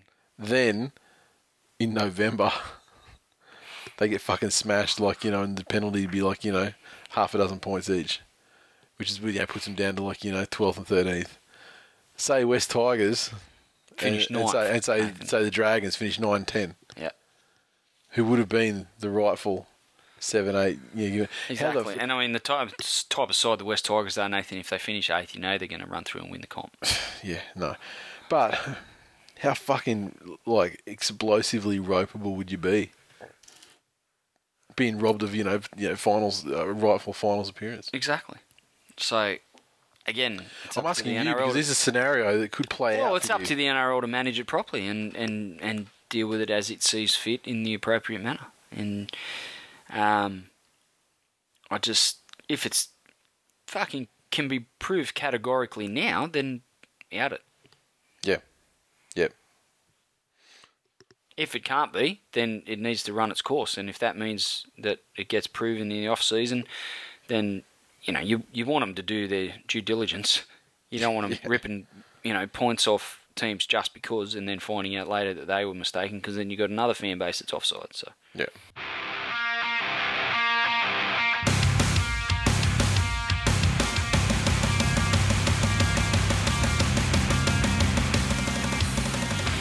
Recaps and the uh, first game Friday night football, first one on my list, and last one in the hearts of NRL fans. Yeah, Friday night's pretty shit night football all round, but the Newcastle Knights sixteen upset the Sydney Roosters twelve at Hunter Stadium, and uh, this one it was a strange old game. Newcastle Knights uh, 16 came from a double to Tyrone Roberts. Joey Leilua also with a try. Tyrone Roberts one from one conversion, and uh, Dan Dane Gagai got in there uh, one from two. The Roosters 12 came from tries to the count, Anthony Minichiello and Frank Paul, the wrecking ball, and uh, Maloney two from two conversions. yeah, promising and pretty solid first half from the Chooks, but I just think they How many tries they bomb? Three, yeah or have you know had, has decisions go against them? You know, Yeah, they, they, were, they were probably. I think there was that one Maloney one was was pretty. Yeah. I think they, they got That's- chipped there, but yeah. they really lacked their 2013 killer instinct. Um, they really ground teams out of the contest last season, and, and Yep. that went a long way to them winning the comp. They just don't seem to have that same edge this year. Um, struggling to put my finger on exactly what it is, but it, it's it's fairly subtle, and I don't think they're far off being that side again. But um, you know, it just leaves them susceptible to results like this. You know, the Knights just hung in there, and and the Roosters just sort of fuddled their way through and, and couldn't find a way to put them put them out of it, and, and they come up with a play at the end and, and stole it. So, um, Tyrone Roberts the hero in this one, and he's finishing you know 2014 in the same form that he started. He was going really well at the start of the season, and Yep. um, probably quieting down around the the end, uh, around the middle rather. And I think that's probably part of the reason why the Knights season has been the way it has. I, I think he probably needs to be that consistent fo- footballer that they obviously want him to be and, and need him to be. He's got uh, a good foil in, in Mullen in the halves. Um, eh, you know, as a regular halves partner when he's not hurt. Yep. Mullen does have his issues with injury from time to time, but um, I just think they, they obviously um, get a lot out of Tyrone Roberts and his and his play and the the way he sort of functions within that side means very very very much to them. So he needs to find that consistency if the Knights are going to be a real force. Um, imagine if this performance is what the Knights dish up last week for the Rise for Alex round. It's you know it's it kind just of puts an thing. exclamation point, um, and and you know it's a missed opportunity to really complete the story for for Alex McKinnon, and, and it was such a great cause. It was such a great round, and they they did so uh, a huge amount of great work, and and you know in the end the result was fantastic. One point four million dollars Yep, raised for the Alex McKinnon Fund, and um, which is fantastic. I just think it would have been a real nice. You know, cherry on top for the Knights to get the win on the day, and, and they You think a team that's you know they they have played with the emotion surrounding that, played well with Sure. the emotion before, uh, you know, sort of key key milestone sort of you know games like you know immediately after it and that kind of thing. Yeah. It's strange that they fucking they absolutely shit Yeah, when the, when it comes down to the to Yeah. the big performance, they, they couldn't do it. Exactly. Um, the Roosters, I think they only got themselves to blame. I mean, they did get, like you said, they they probably got gypped a little bit on that Maloney try, but they had so many tries in in that first half, and you know, poor options and and you know, just the slimmest margins of execution and things like that. They could have been leading twenty 0 at half time. Very easily, Easily. very, Very easily. I mean, they were, they were they were breaking a will. I mean, so they've really got to look at their own execution as far as you know, not actually finishing those chances off. And Knights, you know, give them credit for you know coming back and hanging on. And you know, when the Roosters, by the time the Roosters realised that they're in a shit fight, and it was all too late. Exactly. Okay, the Ben Z. Premiers are back, declares Freddie. Two fluky tries and a loss to Newcastle B. The competition trembles. Hash yeasts. Hash RWB lethargy. Which is a good hashtag, actually. He tries, you know, too hard, some would say, on the hashtags. But uh, that's a good one. Drew underscore Nathan 5. Dear This Week in League, I don't have a poem or a rhyme. I just hate JWH like he was born in Maxville or somewhere else in Queensland. Shagger113, he's replied to that. He's a Jared Warrior. Acts tough but loves his lattes. Letters is a bitch. Hash JWH haiku. Wow. Jet Nightman. Winner, winner, chicken dinner. And how appropriate as well. Much better performance from the Knights. Hash hmm chicken. Andy underscore Siegs. Of course, that's Steven Seagal's. Less known, you know, he's the Frank Stallone to, to you know, to Sylvester Stallone. He's, he's, he's uh, Steven Seagal's, you know, lesser, lesser known brother. Roosters' performance tonight wouldn't even be good enough for a Commonwealth Games bronze. Oh, ouch. I fucking, I love, I love that one because it's just, Saw Jess Schipper at the footy. yeah. Um, yeah. Troy's like, isn't that that swimmer? I'm I was trying like, to. yep, I'm that's trying. Jess Schipper. She's a cock. What did she fucking do? I, I forget. Something about Oh. it was during Origin, and she fucking bagged out Channel 9's coverage because Andrew Johns was there talking, and um, Oh, she's talking about drugs and shit. You know? She was like yeah, going in he's a hard. Yeah. and I think he was talking to Greg Bird. yeah, that's right. Yeah. Someone. I Yeah. know. I, I remember that now. I just remember you said the name, and I was like, "Yeah, she's a swimmer. Okay, she's not over there. She's just a fuckhead. What'd she do on Twitter or something?" uh, uh, Unky D. After watching the Roosters game, does anyone else get the feeling that Manly might be the only team in the grand final this year? That's actually quite humorous. Highway underscore. knob. After tonight's result, all I can say is LOL. This is what happens when you cunts both tip us by 20. An East fan. Farcical game that gave me the same feeling I get when I hear the new Madden Brothers song. Retarded. Hash ref's fault. And uh, you got any comment on the Madden Brothers new venture? Oh, not really. I'm not a. Yeah. I wasn't a big fan. I'm not a big good Charlotte guy, and They're fucking smashing it on the radio. oh, I'm sure they are. I wonder if it's yeah. getting smashed around on the radio like around the world like it is here, or if you know because Joel, you know, is like an honorary Australian and he's on TV all the time. That if they give it, you know, they give him the extra special rub. I'm not here. sure. I. I, I think they're fucking. They seem like good lads, good natured Yeah. lads, but I'm, I'm, you know, I'm, I'm not right up on their music. I've got to tell you. Other Friday night game, the Melbourne Storm 30 defeated the Brisbane Broncos 8 at Suncorp uh, in front of a good crowd, 36,500 ish. Storm 30 tries to Koroibete. Ryan Hoffman got a double, Ryan Hinchcliffe with one, and Cooper Cronk. And uh, what do we got here? Cameron Smith, four from five conversions and a penalty.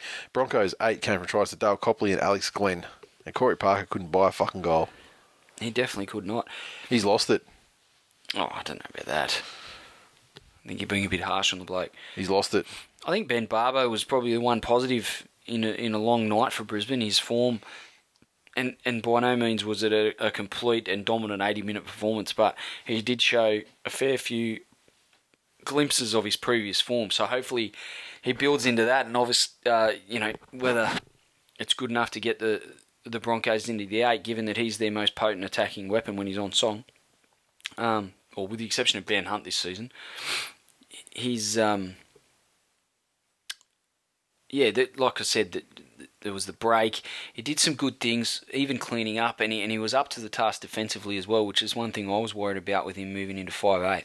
Um, but he, he certainly made good contact, and, and they tested him out all night. The Storm, as as we, we knew they were likely to do. They're very well coached, and um, they found ways to get the big boppers running at him. But he was up to the task, certainly on this night anyway. Um, whether that remains to uh, to be seen, whether he can do it consistently. But uh, Melbourne, I said it last week that they, they look like they they might be heading towards back to being the side that they that we've come to expect from them to be. Rather, um, they really just relentlessly rolled through the ruck. It was a real clinical display. Uh, their forwards just kept rolling over the advantage line, quick play the balls.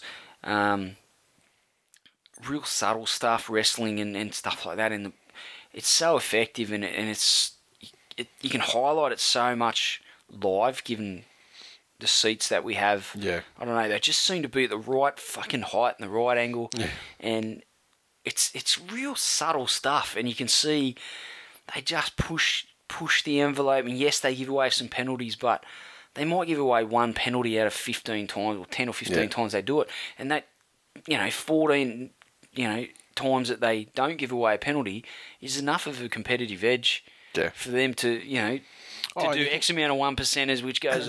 And you can base it on the referee too. Like if the referee's absolutely punishing you for it, Yeah. they just back it off. If he's not, fucking all night. keep going. Yeah, exactly. exactly. And it's small increments. They will do this. This gives us an edge here, and then we'll do that over there. That gives us an edge, and then before you know it, you've lost thirty to eight, and you didn't know what the fuck was going on. Yeah. It's just um, they built so much pressure. The Broncos had very well, little to no ball in the first ten or fifteen minutes, and yeah, they just just ground them away. The Broncos kept trying. They kept dropping the ball. Their forwards kept, you know, trying to roll over the Storm, but defensively the Storm held them, and then you know in attack they, they really crushed them and, and made good yards every set.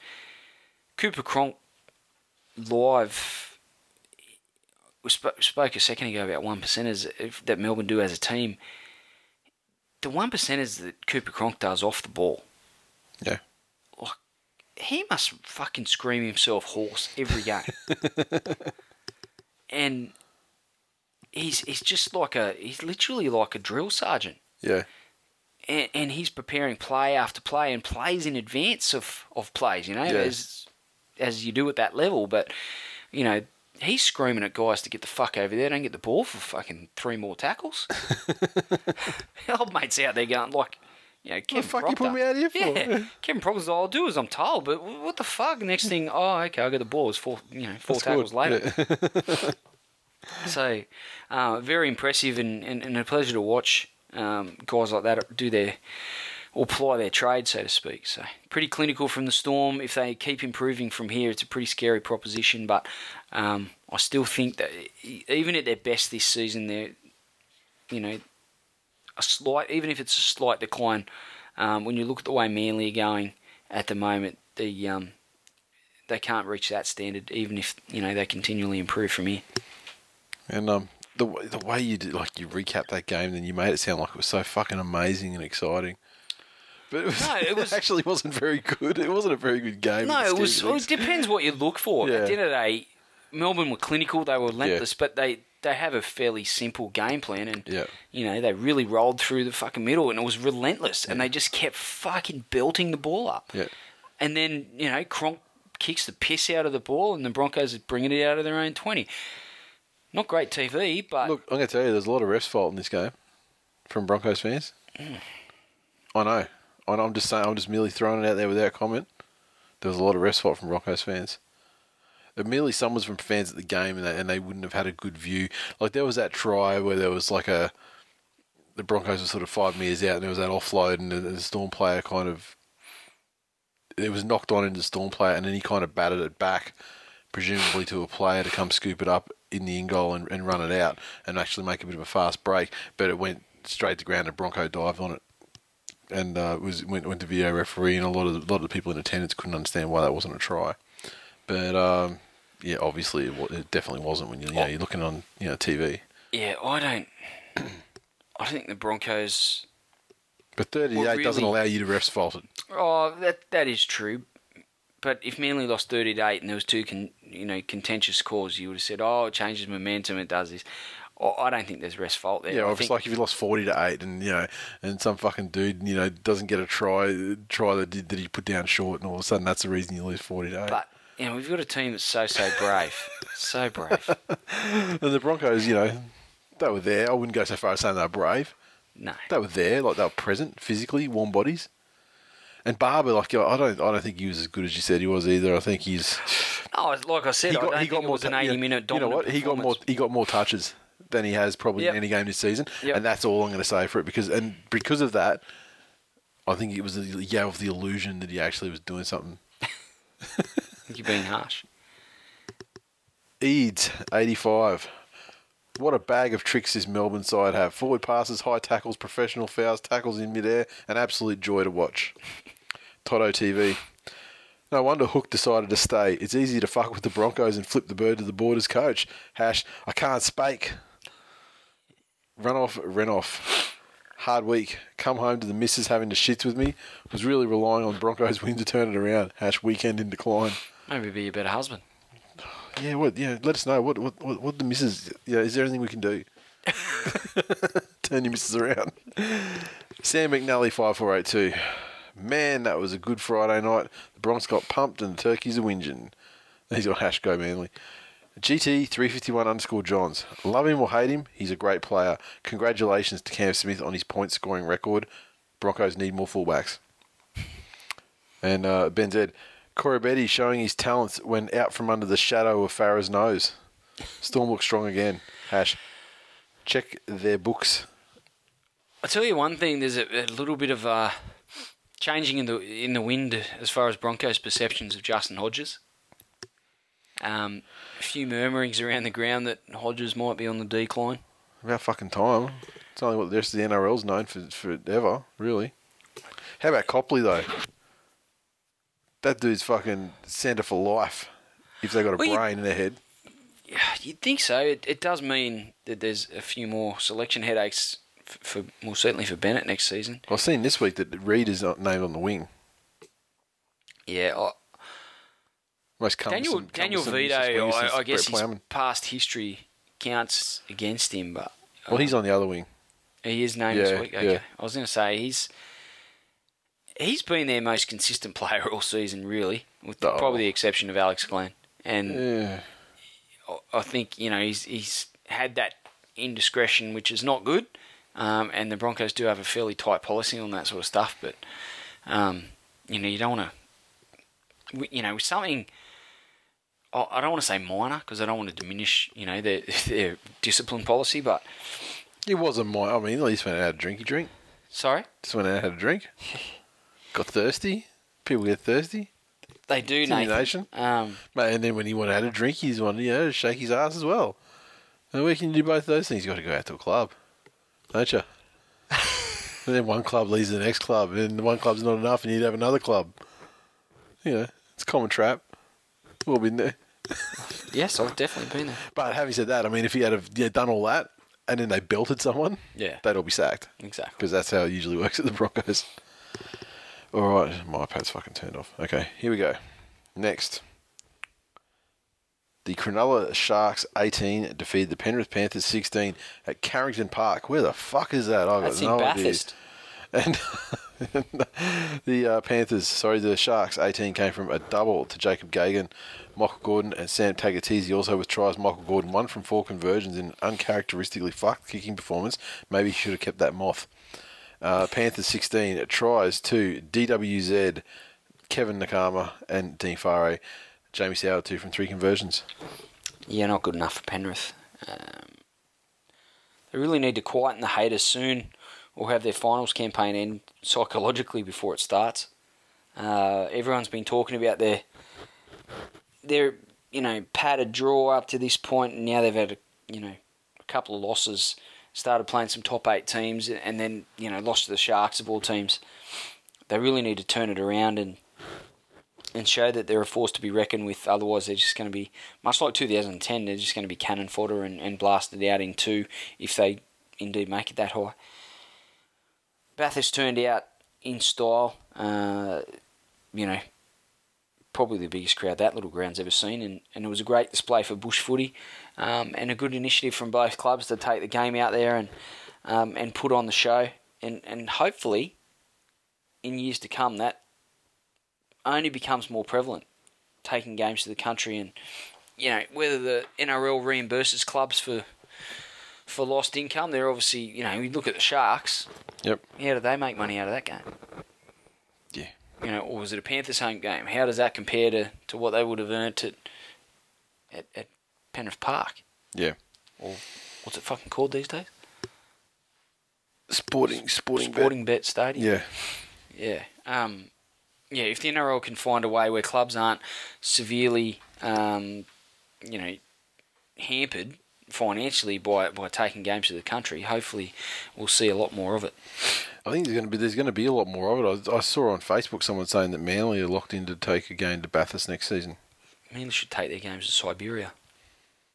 Well, you know, everyone needs entertainment. All four, you know, all corners of the globe. I mean, we're happy to take. You know, if you're going to take rugby league to the masses, or to the people who don't get to see much rugby league, you take Manly's brand of rugby league. 'cause it's just fucking fantastic. I mean, Clearly, gonna, Michael Gordon listens to the show. This is his best game in three seasons. yeah, but kicking Oh, except for Should have kept the kicking, moth. General play. should have kept them off. Too many holes in his undies. But yeah, no, you're right. He did have he had he had a, a great game, and uh, I mean, you know, not. I still lament the way that how badly he declined. I mean, it was you know he had a terrible run of injuries, but holy shit, he hasn't come back to you know 100 percent from that. Yeah, but you need to remember that he didn't start as a really young guy. He Yeah. certainly didn't become a first grade regular as a really young kid. Yeah. And then he got injuries. Yeah. So Then he got old. Then he got shit. that's you're right. He's he's now what 30, 31. He's had some chronic knee problems. Mm-hmm. It's age waits So what you're saying? You're saying you're, you're telling me to give him a break? I'm saying that I'm 36 years of age, and I knelt down today to hammer a fucking nail into a pallet, and I just about had to get someone to get the forklift lifting me the fuck back up. So I know how Michael Gordon feels. Okay, uh, GT351 underscore Johns. Stupid Panthers, how can you allow those scum pond peppy gronks to win? When will the Shire cheats be penalised for drug usage? He's so angry, John. Yeah, and then and then he does that nice one It's- congratulating Cameron Smith. Tzatziki or whatever the fuck Greek people eat. Tzatziki, that's, no, that's that's correct. You said you said the right thing. It's true. I'm a, I'm a cultured man. They It's all the say. They fucking drink more like it. What's the other one? Retsina. Uh, okay, uh, Chapo, the creator, the original, and you know some would say the worst. The Panthers are straight up pretenders. Word, showing the benefits of uh, showing the uh, you know, the lack of conditioning a soft run gives you. Berkeley underscore Eagle. Damn Penrith, that's not the way to hash rise for Shunter. Two losses in a row. Maybe the threat of the threat of massive litigation. He's cursed them. Oakland. Headset curse them. Biscuit legs curse. Parramatta Eels 24 defeated the Gold Coast Titans 18 at Cbus. They call it 14,175, but I look. Fuck I, out of here. every- I paused. I paused the TV, and I tell you, there wasn't that many there. I counted everybody. Trust me. Twice. Fuck, they're full of shit. Twice to be generous. Eels 24 came from tries to Ken Sio, double to Jarryd Hayne, Corey Norman also with a try, Chris Sandow 4 from 4, Titans 18 tries to Dave Taylor, Anthony Don, James Roberts, Kevin Gordon 2 from 3, and a penalty goal. seven home losses on the trot for the Titans. It's, you know, we talk about the crowds. This is hardly an advertisement to, to entice more people to come along. You don't want to go to your home ground where you watch your team get fucking pumped or lose. You know, we've spoken about the stadium itself and how hard it is to get there and how much you have to pay for for food and drinks there. yeah. Um, and then, you know, by the time you fuck around for two hours getting to the joint, spend exorbitant amounts on a fucking hot dog and some chips and a drink, and you sit down and watch a fucking team that doesn't win in seven tries. like, give me a break. um, It should be, you think it'd be a mecca for away fans though. Like you just flood it, you go, yeah. It's like a buy except you get to watch. yeah. And pay a fucking shitload of money for your hot dog and chips and a little mini pizza or whatever the fuck else you're getting. Parra well out, well out, well out of this game. Um, had the momentum was with the Titans, and, and they looked like they had ultimate control of the game. And then Jarryd Hayne's started and slipped it into 2009 mode, and He decided to play. He just he just decided, yeah, yeah, I should probably switch, get, get and, involved. and And, that was that. And he imposed his will on the game for a you know 15 minute period, and yeah, Parra win. yeah, pretty much. If only. I was going to say like six minute period. It felt like it was just like fucking bam, bam.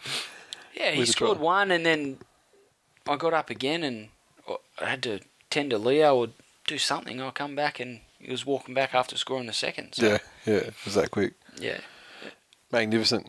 Parra Magnificent. still in the finals race, but you'd think anything outside of a 2009 esque run, they don't really look like a serious con- contender. And, and I think con- consistency is their issue, as we've found with you know Penrith, Tigers, similar sides. Penrith were right up there, given they had a, as a lot of people have pointed out, a bit of a padded jaw, but. Um, yeah, Tigers very much the same. They, they'll pay the price for their inconsistency, and, and that's the difference between those teams between you know four and five, or you know say five and twelve at the moment. Yeah, yeah. And, and you know the top, even if you take Manly out of the equation altogether, given at their best they're a bit of a class above at the moment. Um, the other teams, you know, showing consistently uh, c- consistency. Now I saw uh, an article with Brad Arthur and, and Jarryd Hayne's saying like, you know, see this these this performance today from Jarryd Hayne, that's because we rested him. we always planned to rest him. Yeah, and they're kind of like, you know, we'll eat that loss. Yeah, we'll eat the loss, and uh, this is 'cause this is what now he feels, mate. You know, now he feels 100, percent and and you know he's going to be set up, and you know he's going to do this all the rest of the season. Because you rested him for one game. Yeah, yeah. Just trying to take the heat off from that fucking terrible loss. Uh, I'm Tim McIntyre underscore. See what happens when you play Ken Sio. We win. Hash keep Ken Sio. Is Mad- he going England? Yeah. Mad dog underscore no space. The Titans are a disgrace. The players should all be ashamed of themselves. I'm ashamed that I tipped them. Uh, Sam McNally five four eight two. The Titans won't win again this season. Horrendous mob. Hash sack Carty. I think Mupp might have to get a. Instead of saying sack Carty, you might have to get a hat that says Carty sack. Yeah, I mean I think it's the the time's just about there, isn't it? No minute ball sack. Oh, you want to go? Oh, so, like, tea bag. Okay, cool. North Queensland Cowboys 20 defeated the Canterbury Bankstown Bulldogs 12. This one, uh, the uh, Cowboys 20 points came from a double to Matthew Wright. Antonio Winterstein also with a try, Thurston two from three conversions and two penalty goals from two attempts. The Bulldogs 12 points came from tries to Mitch Brown and Josh Jackson. Trent Hodgkinson two from two conversions. Pretty competitive game. I, I thought the Dogs were. Um, I honestly thought the Dogs were going to go on with it and, and win this game, but the Cowboys, um, through Jonathan Thurston, put some plays together and, and, and come up with a win, and and what could be a very important win in the course of their season. So, Yep. um, Bulldogs, that's two losses in a row now. Um, played, lost to the Tigers and, and now to the Cowboys. Yep. So, you know, they'd really want to turn it around quick. Two games that they probably, um, certainly, you know, prior to the Tigers game, would have been expected to win both. Um, and they've come up with two two losses in consecutive weeks. So, another one, and they could find themselves in that same sort of range as, as a bunch of other teams. It's Well, I think they're only like. I think they're only one game ahead One of that out, bunch anyway. So, So- yeah, Um, and there was a time there where they were two points clear on top. That's right. It's you know it's a critical time now where they need to um, really you know reinvigorate themselves and, and, and run home solidly to the finals. All right, uh, GT three fifty one Johns uh, disappointed. We deserved to lose. We were shocking. Need Jamos, Tolman, Stanley, and Reynolds back ASAP. Well done, Cowboys. Yeah, and, and you know we're classics for, for not mentioning teams' injury tiles, but there's some key players in there the missing from the dogs. There's a fine line between not mentioning and not giving a fuck about the injury tolls. Every team has their battles with injuries. Some worse than most. Sure. Or some worse than some worse than others. But um, this season, I think there'd be more clubs than not where you could say, oh, you know, you're missing some players of note. or have been at you know at various stages of the season. DeLorean Gray. Cowboys get their first win at ANZ since the Newcastle squad were just getting their veteran status and first hip replacements. Chapo, the creator. The Bulldogs were diabolical tonight. I can't speak. Ash proud to be a Bulldog. It's two for two, Chapo. Dashing down one. 9,800 people at ANZ tonight. They must have been counting sperm in balls. Filthy. The Ben Z. Grub. The Dogs' attack has to be a concern, Reynolds or not. Can't see them contesting, scoring only 12 to 18 points per game. Hash proud not to be a Bulldog. Excellent point. Matches around Mount Smart Stadium. The mighty Manly Seagulls 22 defeat the New Zealand Warriors 12. Crowd just shy of 20,000. It's a good crowd. And uh, the Manly Seagulls tries to chase Blair, a double. Peter Hiku, Daly Cherry Evans to try to wrap it all up. And uh, three from four conversions from Jamie Lyon. And uh, all of those bar one were like from right on the sideline. The Warriors 12 tries to Konrad Hurrell and the captain again every week, mate. Try any time on Simon Mannering, and you just fucking license to print money. Chad Townsend two from two conversions from two attempts. Yeah, I think the Warriors had the game plan but lacked the execution to beat Manly. Um, losing Johnson was a was a huge impact on the side, but uh, that battle between Hurrell and and Matai Yeah, it was good. It was pretty solid. Yeah, Fucking neither player giving an inch. Um, it was it was good to watch, and I thought that might have been you know the catalyst and fire up the rest of the Manly. You know, sorry, the Warriors forwards uh, to try and roll over the top of Manly, but they couldn't quite get the job done, and Manly ended up just really too fluid, too tough, too focused, thanks to another fucking siege mentality that the media brings upon them, um, and they they bring it upon themselves yeah, you know. And you always talk about flying under the radar and all that bullshit, but there's always, you know, whenever there's a negative story, doesn't take long to engage siege mentality at, at the northern beaches. yeah, exactly. And when they do, they become People misunderstand what the radar is. well, people, they people they think the become a radar different is beast, yeah, and you know, a more forbid- formidable beast. Certainly, as the Warriors found out here, so pretty good performance from from Manly away from home against a tough physical side in the Warriors, um, with with everything to play for. And yes, they were, Warriors were a little bit undermanned as far as their attack goes, but Manly still had to to really tough it out in the middle there to um, And they were given the opportunity. I mean, the like the, the Warriors were given a handicap too at the start of the game. I mean, they like, so Manly were handicapped at the start of the game where they got like six penalties in a row. And they just seemed like they were just attacking from like fucking twenty out for the first fifteen minutes of the Yeah. game. They got the try there with Coney, and um, and I was like, fucking hell, if this continues, we're in some trouble. But I mean, the ship steadied itself very quickly, and and some fantastic put downs from Blair and and Hiku for their the three tries combined between them. Chase Blair, fucking on the end of a good back line. You know, he can actually finish tries off, especially because he's a bigger guy. I mean, you know, he probably shouldn't really be so much a winger, and he's probably not destined to be a winger. You know, in the scheme of things, if You can talk about put downs, Nathan? Let me tell you about Springfield Panthers under seven whites on Saturday. right? Jackson Blakely, Yeah, a performance for the ages, yeah, most complete performance of the season. Defensively, chucking, putting his body on the line, getting in front of the big boppers. He does love a cover defending tackle, using Yeah. his speed to, to come across and knock Yeah. people into touch. But he's been practicing uh, defending in the middle and getting in front of them and and uh, putting his shoulder into his work. But uh, had him running out of dummy half for the first quarter and uh, come to the last tackle, at which point that's a license to scoot. yeah. Picked up the ball, step, step, fend. He's on the outside. He's probably got about 30 metres to run. Yeah.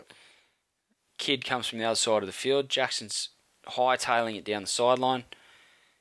Jumps in the air. Kid belts him in the ribs as he's so knocks his body out over the sideline. Jackson reaches out, puts the ball down. Still fucking talking about it.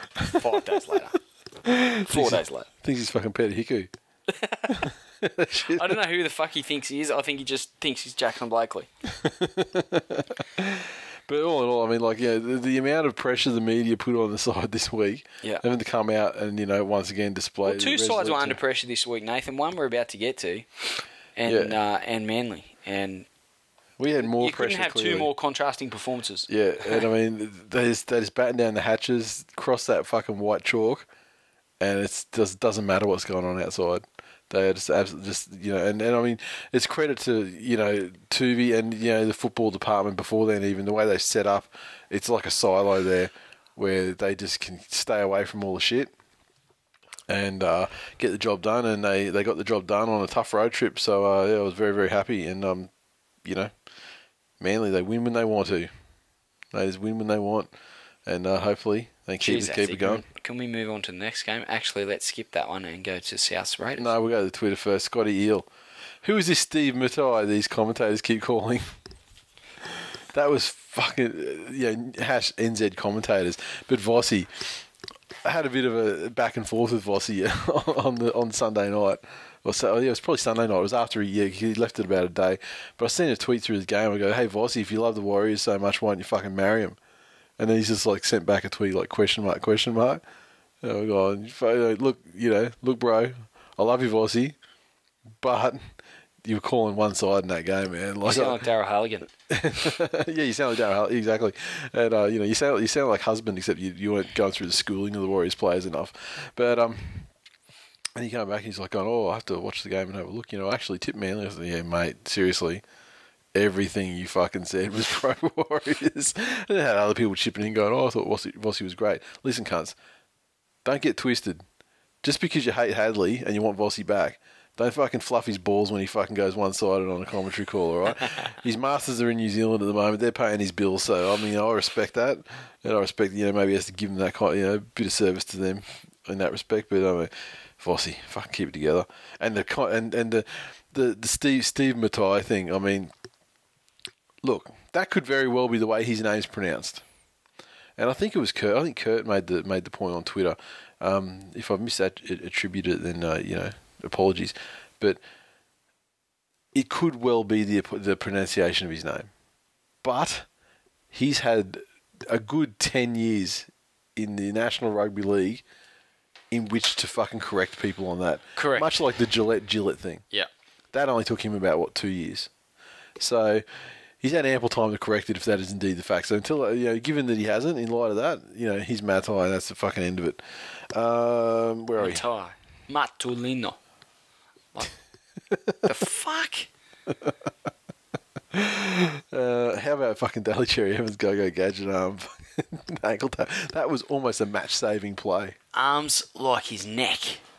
Exactly. Yeah, unbelievable. And I mean, he he did turn. I mean, there were some people saying he had a bit of a nightmare game, but I mean, there, was- there was a period there where there was two tackles, two options in a row, where like one where I think he dropped the ball and one where he did something else. But you know, the things, you know, he kicked a fucking screaming 40-20 at one He's point in the entitled to make errors. Fuck If- me. yeah. He, he touches the ball more than anyone else on the field, other than probably Matt Ballin. Yeah, I mean that that ankle tap was incredible, and then he scored a try at the death there to uh, to really wrap it up for us. Um, sorry, back to the Twitter. Freak 09. I wish the Broncos were in as much crisis as the Eagles. Sweet IGB. Two tries are better than a hat trick any day when they're from Hiku. Hash Hiku, Haiku. Hash like future immortals do. Jesus. 40 zip. Of all the dramas at the Manly Club, the real issue at hand is finding more room in the trophy cabinet. Hash 2014 premiers. Jim Man Bear Pig. A pre-match Rocky montage was the Warriors' only hope against Manly. They opted instead for a circle jerk as Sam Tomkins cries. And I would just like to say on the subject of Tomkins, he got fucking brought up like you know. Remember a couple of weeks ago they're like, oh, you you know you need a public apology about fucking Sam Tomkins. Fuck no. The last two weeks he's been absolutely shocking as he was for the first fucking fifteen or however many it was. He's shit. One of the worst imports ever.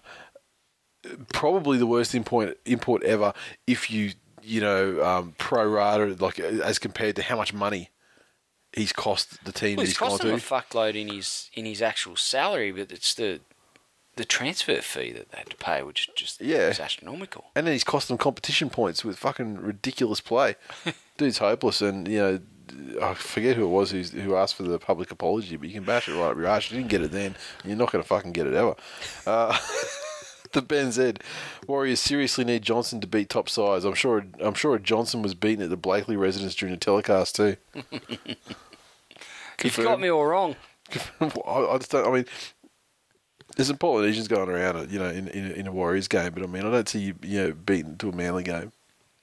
It's kind of No. like you know you, you just like you, you see Manly just running in points and you just like fucking ah, oh, let's get a soft on. That's exactly. I'll end up with two on. fucking belly buttons. Let me tell you.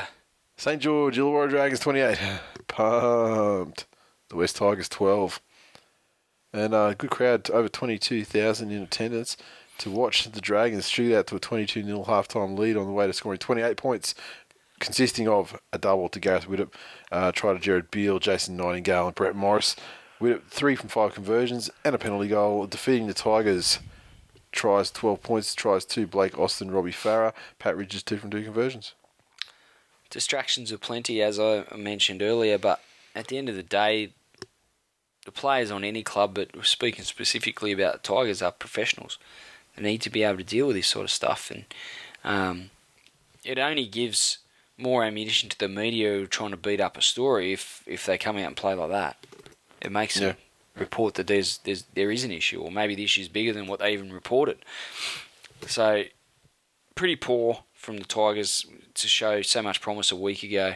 Uh, but I did warn at the time of their tendency to capitulate soon after big wins. We've done it after the Manly game, after the South game, uh, or soon after, if not directly after, uh, and now here. So um, more things to work on for the Tigers. Gareth Widdop would be keen, he'd be keen to play Tigers every week. He carved us up in round one. Um, he's having a great season in between then and now, and then carved up again yesterday. Uh, sorry, carved up again on Sunday. Even with the Benji factor having been introduced mid-season, he he hasn't really missed a beat, and um, his general play and his individual play has, has always been stellar. And now that he's actually forming a combination with Benji um, and Dugan there in the centres, he just he just looks a fucking class above at the moment. Just one thing on the Benji factor in this game.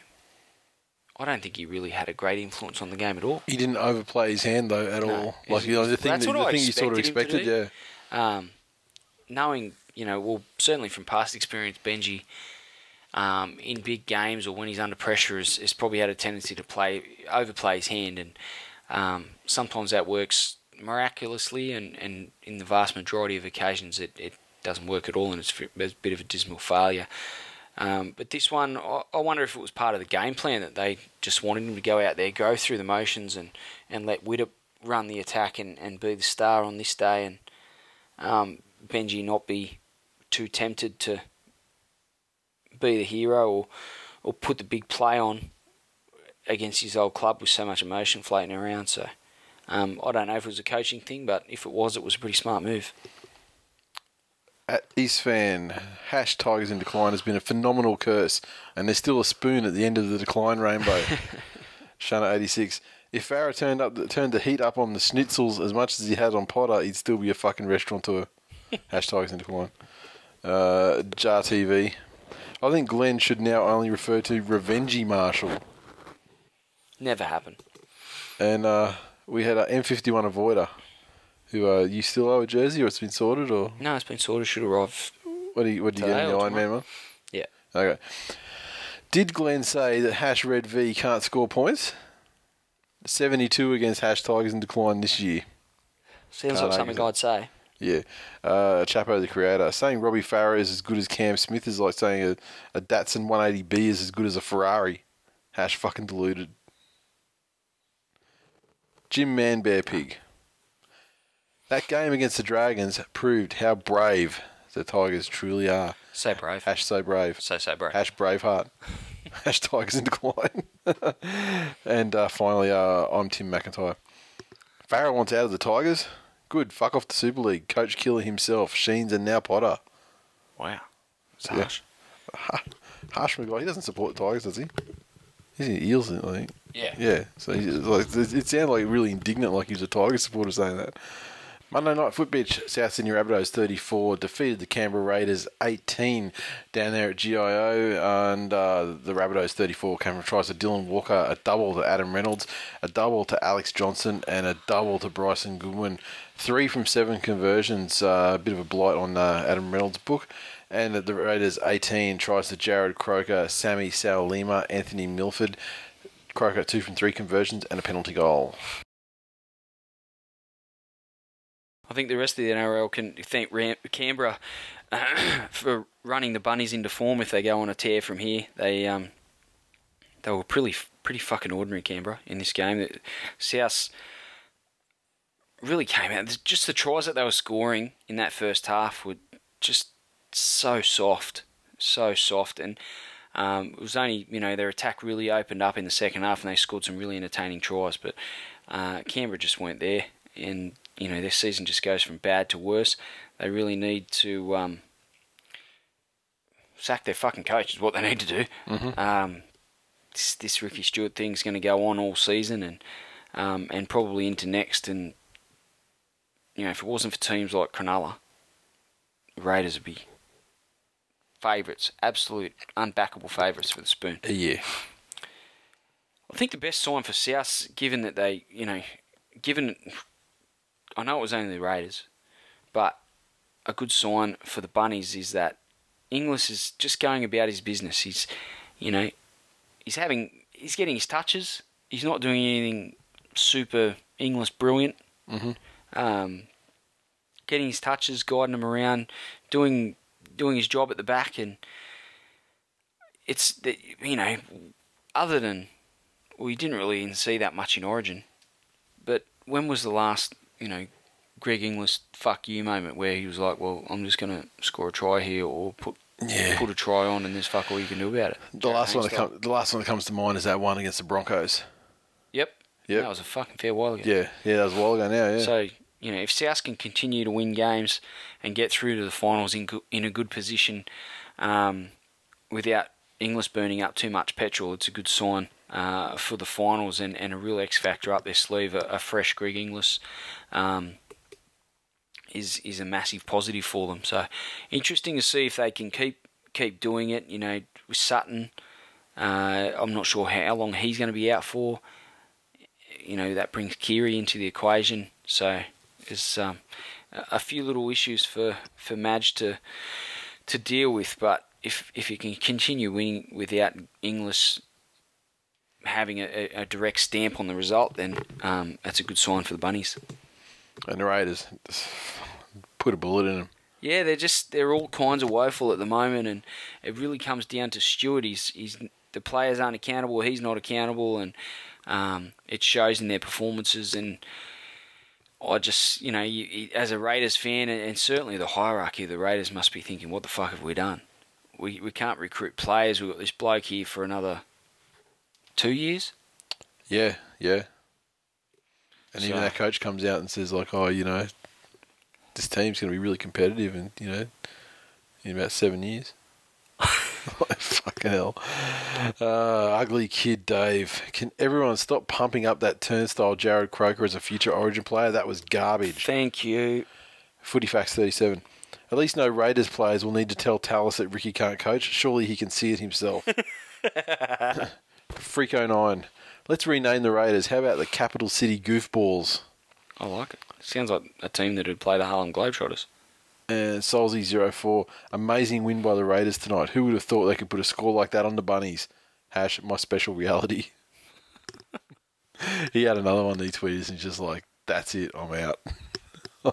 and he said a couple of times, he's just like, I can't fucking do it anymore. Poor prick.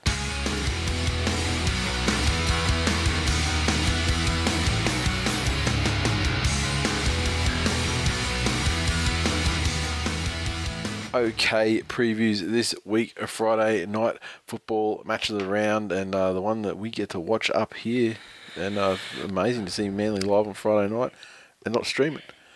Manly take on the Broncos at Brookvale Oval and this is the first time the Broncos have been to Brookvale in fucking years. Didn't they win there last time? Oh, I don't know. It was like 2007 or something. It was a long Really? time ago. Yeah. They did. I remember they won one. Like one of the last ones that I can remember. They won. It was. I remember it was like it was just pissing down with rain, Yeah. and it was uh, Lockie was still around then. So yeah, 2007. It's probably probably would have been that one. hard to see the Broncos winning this game, given the form Manly are in. Um, Broncos were pretty disappointing last week, and it's at Brookvale. Yeah, I, you'd be a brave man to tip the Broncos. Yeah, I think Manly have them covered. They got the incentive of losing to them last time they played up in Brisbane, where they you know generally win, like you know almost exclusively win. So you know, they'll want to come back from that, get a bit of revenge for that. It's Starting to get a bit of stability in the lineup now. Taufua comes back into the side. The reserves are still, you know, they, they still mix them around a little bit. I'm loving Tyson Andrews so far. Uh, Jesse Sene-Lefao, he's been great since he comes in. Hassan's great. A bit worried about him. I mean, he's not like Liam Fulton, but I mean, he can take a concussion. So just uh, hopefully he can keep himself from getting knocked out. Tom Symonds been sensational since he's came back from his most recent bout injury, probably a month ago. He's been fantastic, and uh, you know he'll he'll definitely. I mean, he'll definitely maintain his spot. Uh, you know, if and when Glenn Stewart ever comes back. Glenn Stewart will obviously slot into side, but I think Tom Symonds and Buhrer will be fighting it out potentially for the uh, remaining guy in the in the in the pack in the starting. I mean, like Horo, uh, loyalty says that you know Horo may be slotted straight back in, but I don't think he's been that great this year. Whereas Buhrer, since he's had to do increased minutes and start, he's been way better than he's been in recent times, and Symonds just been awesome. So I'd be happy if they, you know, maybe you know gave Horace some time down the Reggies. But uh, just because you know why fuck with the winning formula, and um, and a winning formula it is, and a winning formula it will remain, and I can't see why they won't destroy these guys at uh, at Brookie by a fucking thirteen plus in the. If you're betting, as I mentioned earlier, I tell you, if the if the Eagles get on top early and, and put some tries on, it could get fucking ugly by the end. yeah, yeah, uh, as I mentioned earlier, yeah, Dale Copley named in the three, Justin Hodges four, Jack Reed in five. So that's got to be one of the slowest wingers that you're ever gonna. Good defensively, but Yeah. I mean, it's it's a it's a real fucking tick for Dale Copley. Yeah, he's been fucking killing it in centre. Absolutely. And I mean, like I'd, I'd So, you know, everyone everyone's saying Hook's thrown in the fucking towel. That's actually good coaching. Or putting Copley in there, yeah. Yeah. He's backed it up by putting Jack Reed, who's. I've seen fucking corpses run faster than Jack Reed. Well, I mean, saying. you know, I, I, don't think Jack Reed's going to have much for Taufua or Hiku, whichever way he decides to line himself up. Well, he's gonna have to. He's gonna really have to choke their space because he's not. He's not going to get anywhere trying to fucking run them down. That's for sure. He is.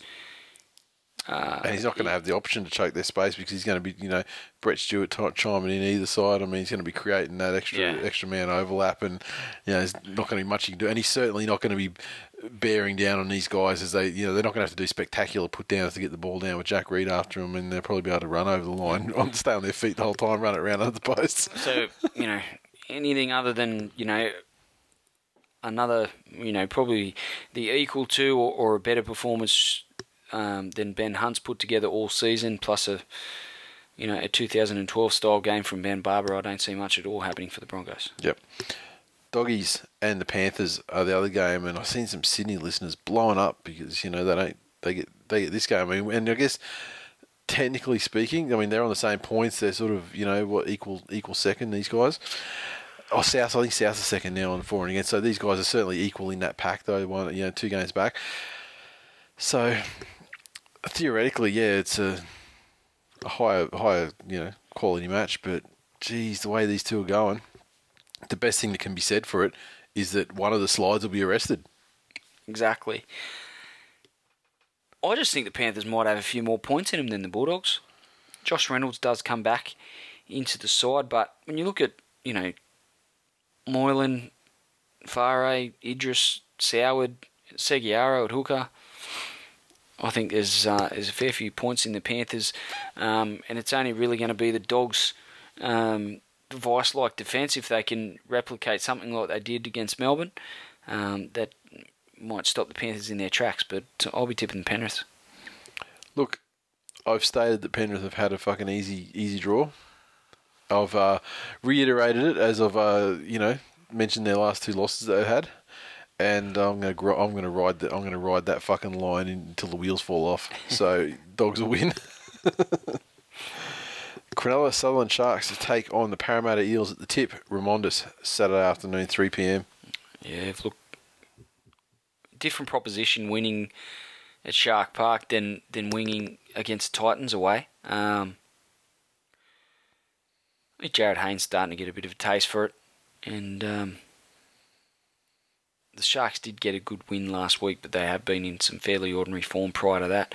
So I think the Eels, you know, in a pretty close one. I agree.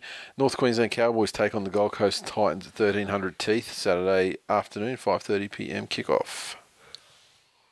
Given the Titans' last performance, um, Can't tip the Titans anyway. Cowboys coming after a good win against the Dogs, I'd have to say.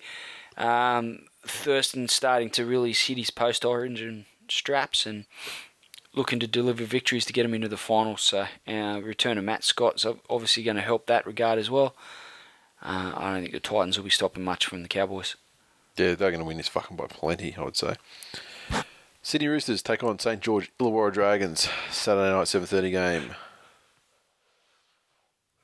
Dragons obviously blew the cobwebs out of their attack last weekend against the Tigers. Roosters coming off a disappointing loss they'll be looking to bounce back from. I'd have to tip the Roosters. Um, and no disrespect to the Dragons, they're coming off a good win, but um, I just think the Roosters won't play as badly as they did last week, um, and they really only got pipped at the end there, so they'll have too much firepower for the Dragons.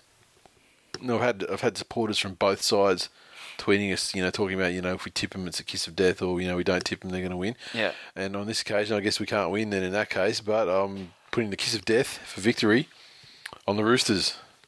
I think they've got way too much for the Dragons. Dragons are not a good side, and I think the Roosters, uh, you know, they can be. Yeah, they are a good, they are a good side that's not playing very well at the moment. So they're going to put it together, or you know, certainly enough to beat you know minnows like Dragons. Canberra Raiders take on the New Zealand Warriors at GIO Sunday Arvo two p.m. Yeah, look, Warriors beaten by a very good Manly side last weekend. No shame in that. Uh, and the Raiders just go from bad to worse. Uh, Shaun Johnson comes back in for the Warriors, so um, they'll be too strong and have too many points for the Raiders. This it's going to get as ugly as fuck. They're going to destroy them. South Sydney Rabbitohs take on the Newcastle Knights at Barlow Park In Cairns, Nathan, Sunday three as p.m. we've been reliably informed. Jake underscore Chook actually tweeted us and said, before you get confused about where another game is being played this week, South vs Knight at Barlow, Knights at Barlow Park is in Cairns. Thank you, sir. I think the Rabbitohs in this one. Um, Sutton.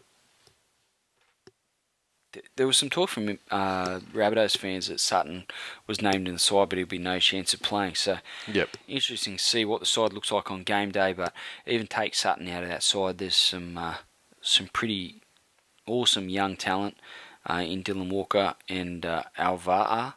Is that how you pronounce it? Yeah, I guess. Yeah. Or if you're Ray Warren, you pronounce it Alvanga. yeah, way more way more points than the Knights uh, in the Rabbitohs. Uh, interested to see how the Keary Reynolds thing develops uh, in the absence of John Sutton because uh, that was supposed to be their combination before a ball was kicked off this season and Keary got wiped out for a long period of time with injury. So I'm interested to see how they go. Um, yeah, Keary's looked good so far. And I guess Yeah, he's, uh, you know, he's definitely a player of the future. and it's a bit of a you know low pressure game. The Knights, I think the Knights are garbage, and I can't believe the Roosters lost to them after me scoring three extra tries in the first half. So yeah, I give them no respect. Monday night foot bitch, and isn't it just with the West Tigers taking on the Melbourne Storm at Campbelltown Stadium? It's at Campbelltown. It's uh, tickets and donations benefiting uh, the cause for Simon Dwyer, albeit three years too late. Um, Tigers have a good record against the Storm uh, away from Melbourne, so hopefully that translates to uh, to a solid performance and a good victory for the Tigers against the Storm. But they're going to have to be immeasurably better than they were last week, somewhere around the level they were at against the Bulldogs, um, and then probably ramp it up a notch as well to to get over the top of a full strength Melbourne Storm side. Yeah, look, uh, I uh, I'm gonna say the West Tigers are going to win this game. Monday night football jinx, or you know, uh, the uh, underdog thing. Yep. The fact it's at Campbelltown, and the fact that Storm are cunts. I like the way you think. I'll cop that. Thirteen plus.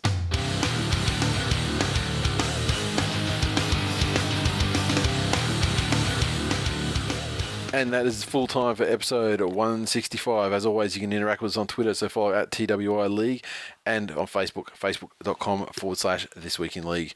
Uh, make sure you hit the like button, share stuff around. We're getting massive shares on our stuff now, so uh, thank you very much to Some people who are taking the time. there, eh? Yeah, the people who take the time to, you know, like and comment on the show posts and the other uh, bits and pieces that, that other guys put up on our on our wall as well. I mean, because there's guys just throwing memes up there all the time, which look fucking great, and. Uh, some of them are very funny too. But uh, the shares, I've just noticed the shares we're getting more and more each week. So uh, thank you everyone who takes uh, you know a, second out of their time to actually hit the share button and uh, bang it out on their, on their uh, own timeline.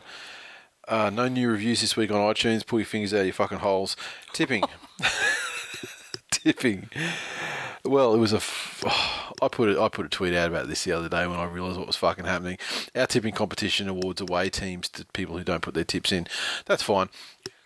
Uh, with a, a tipocalypse round like the last re- last round was, we had about thirty four people in our comp of over 150 didn't put their tips in, so they they were getting free free tips correct. Uh, the competition maxes it out. You can only get five, a maximum of five, uh, you know, given to you correct tips. Um, so that was that saved things a lot because um, we could have that competition could have fucking been anything after all these freeloaders got bu- Yep. bumped up there. But in the midst of the apocalypse, Shane Aaron Elvis actually got five right. Where most people where par was more like sort of two or three. Wow. He got five right, retained. He, sorry, not retained. Took back the lead. He was sliding. He was down sixth or seventh last week. He's back up on top with ninety six points. David Kingston on ninety five in second, along with Smithy Fire, CA Photo, Whitey, one point back on ninety four. Desi's Ducks, Voodoo Rock, three card Magic Trick, GT John, and finally on ninety three, Life of Ty. Fantasy, the Wendells on top. Too much tuna. Mighty Doggies, Sarcastic Pricks, NZ underscore Magpie 54 drops a little bit. Mischief, Sticky Fingers Fergo, Dingbats, Seagull Assassins, and Winter is Crowding. I actually did my first loophole this week. Jarryd Hayne, I saw, I, I had my captain put on Surgis, I think, and uh, had Jarryd Hayne vice captain. He went fucking ballistic as as we've spoken about in the Titans game, and so I thought, oh, fuck it. Congratulations, welcome to the side, Tony Satini, and congratulations on your captaincy for one week. and uh, it almost won me all the game. I lost one game by three this week, and I had a drawn game. It's fucking hard to tie a game, Supercoach, but there you go. Um, that's it. I mean, shot. We're still clearing out the old Revelation shirts. Still got Tigers and Decline shirts. And as I say every week, uh, you know, when hasn't it been relevant? Never more relevant than now. This week proves it true yet again. Um, hit us up on the store. The quantities are all on there in, in the various sizes. And uh, yeah, we appreciate the support and help us clear out the old stock too. Just get rid of it. Stubby holders. Just put your hands in your pockets. Just get it. Yeah, get get buying. And uh, yeah, the more, the more you put on, the more we give back. That's it. See you next week. See ya.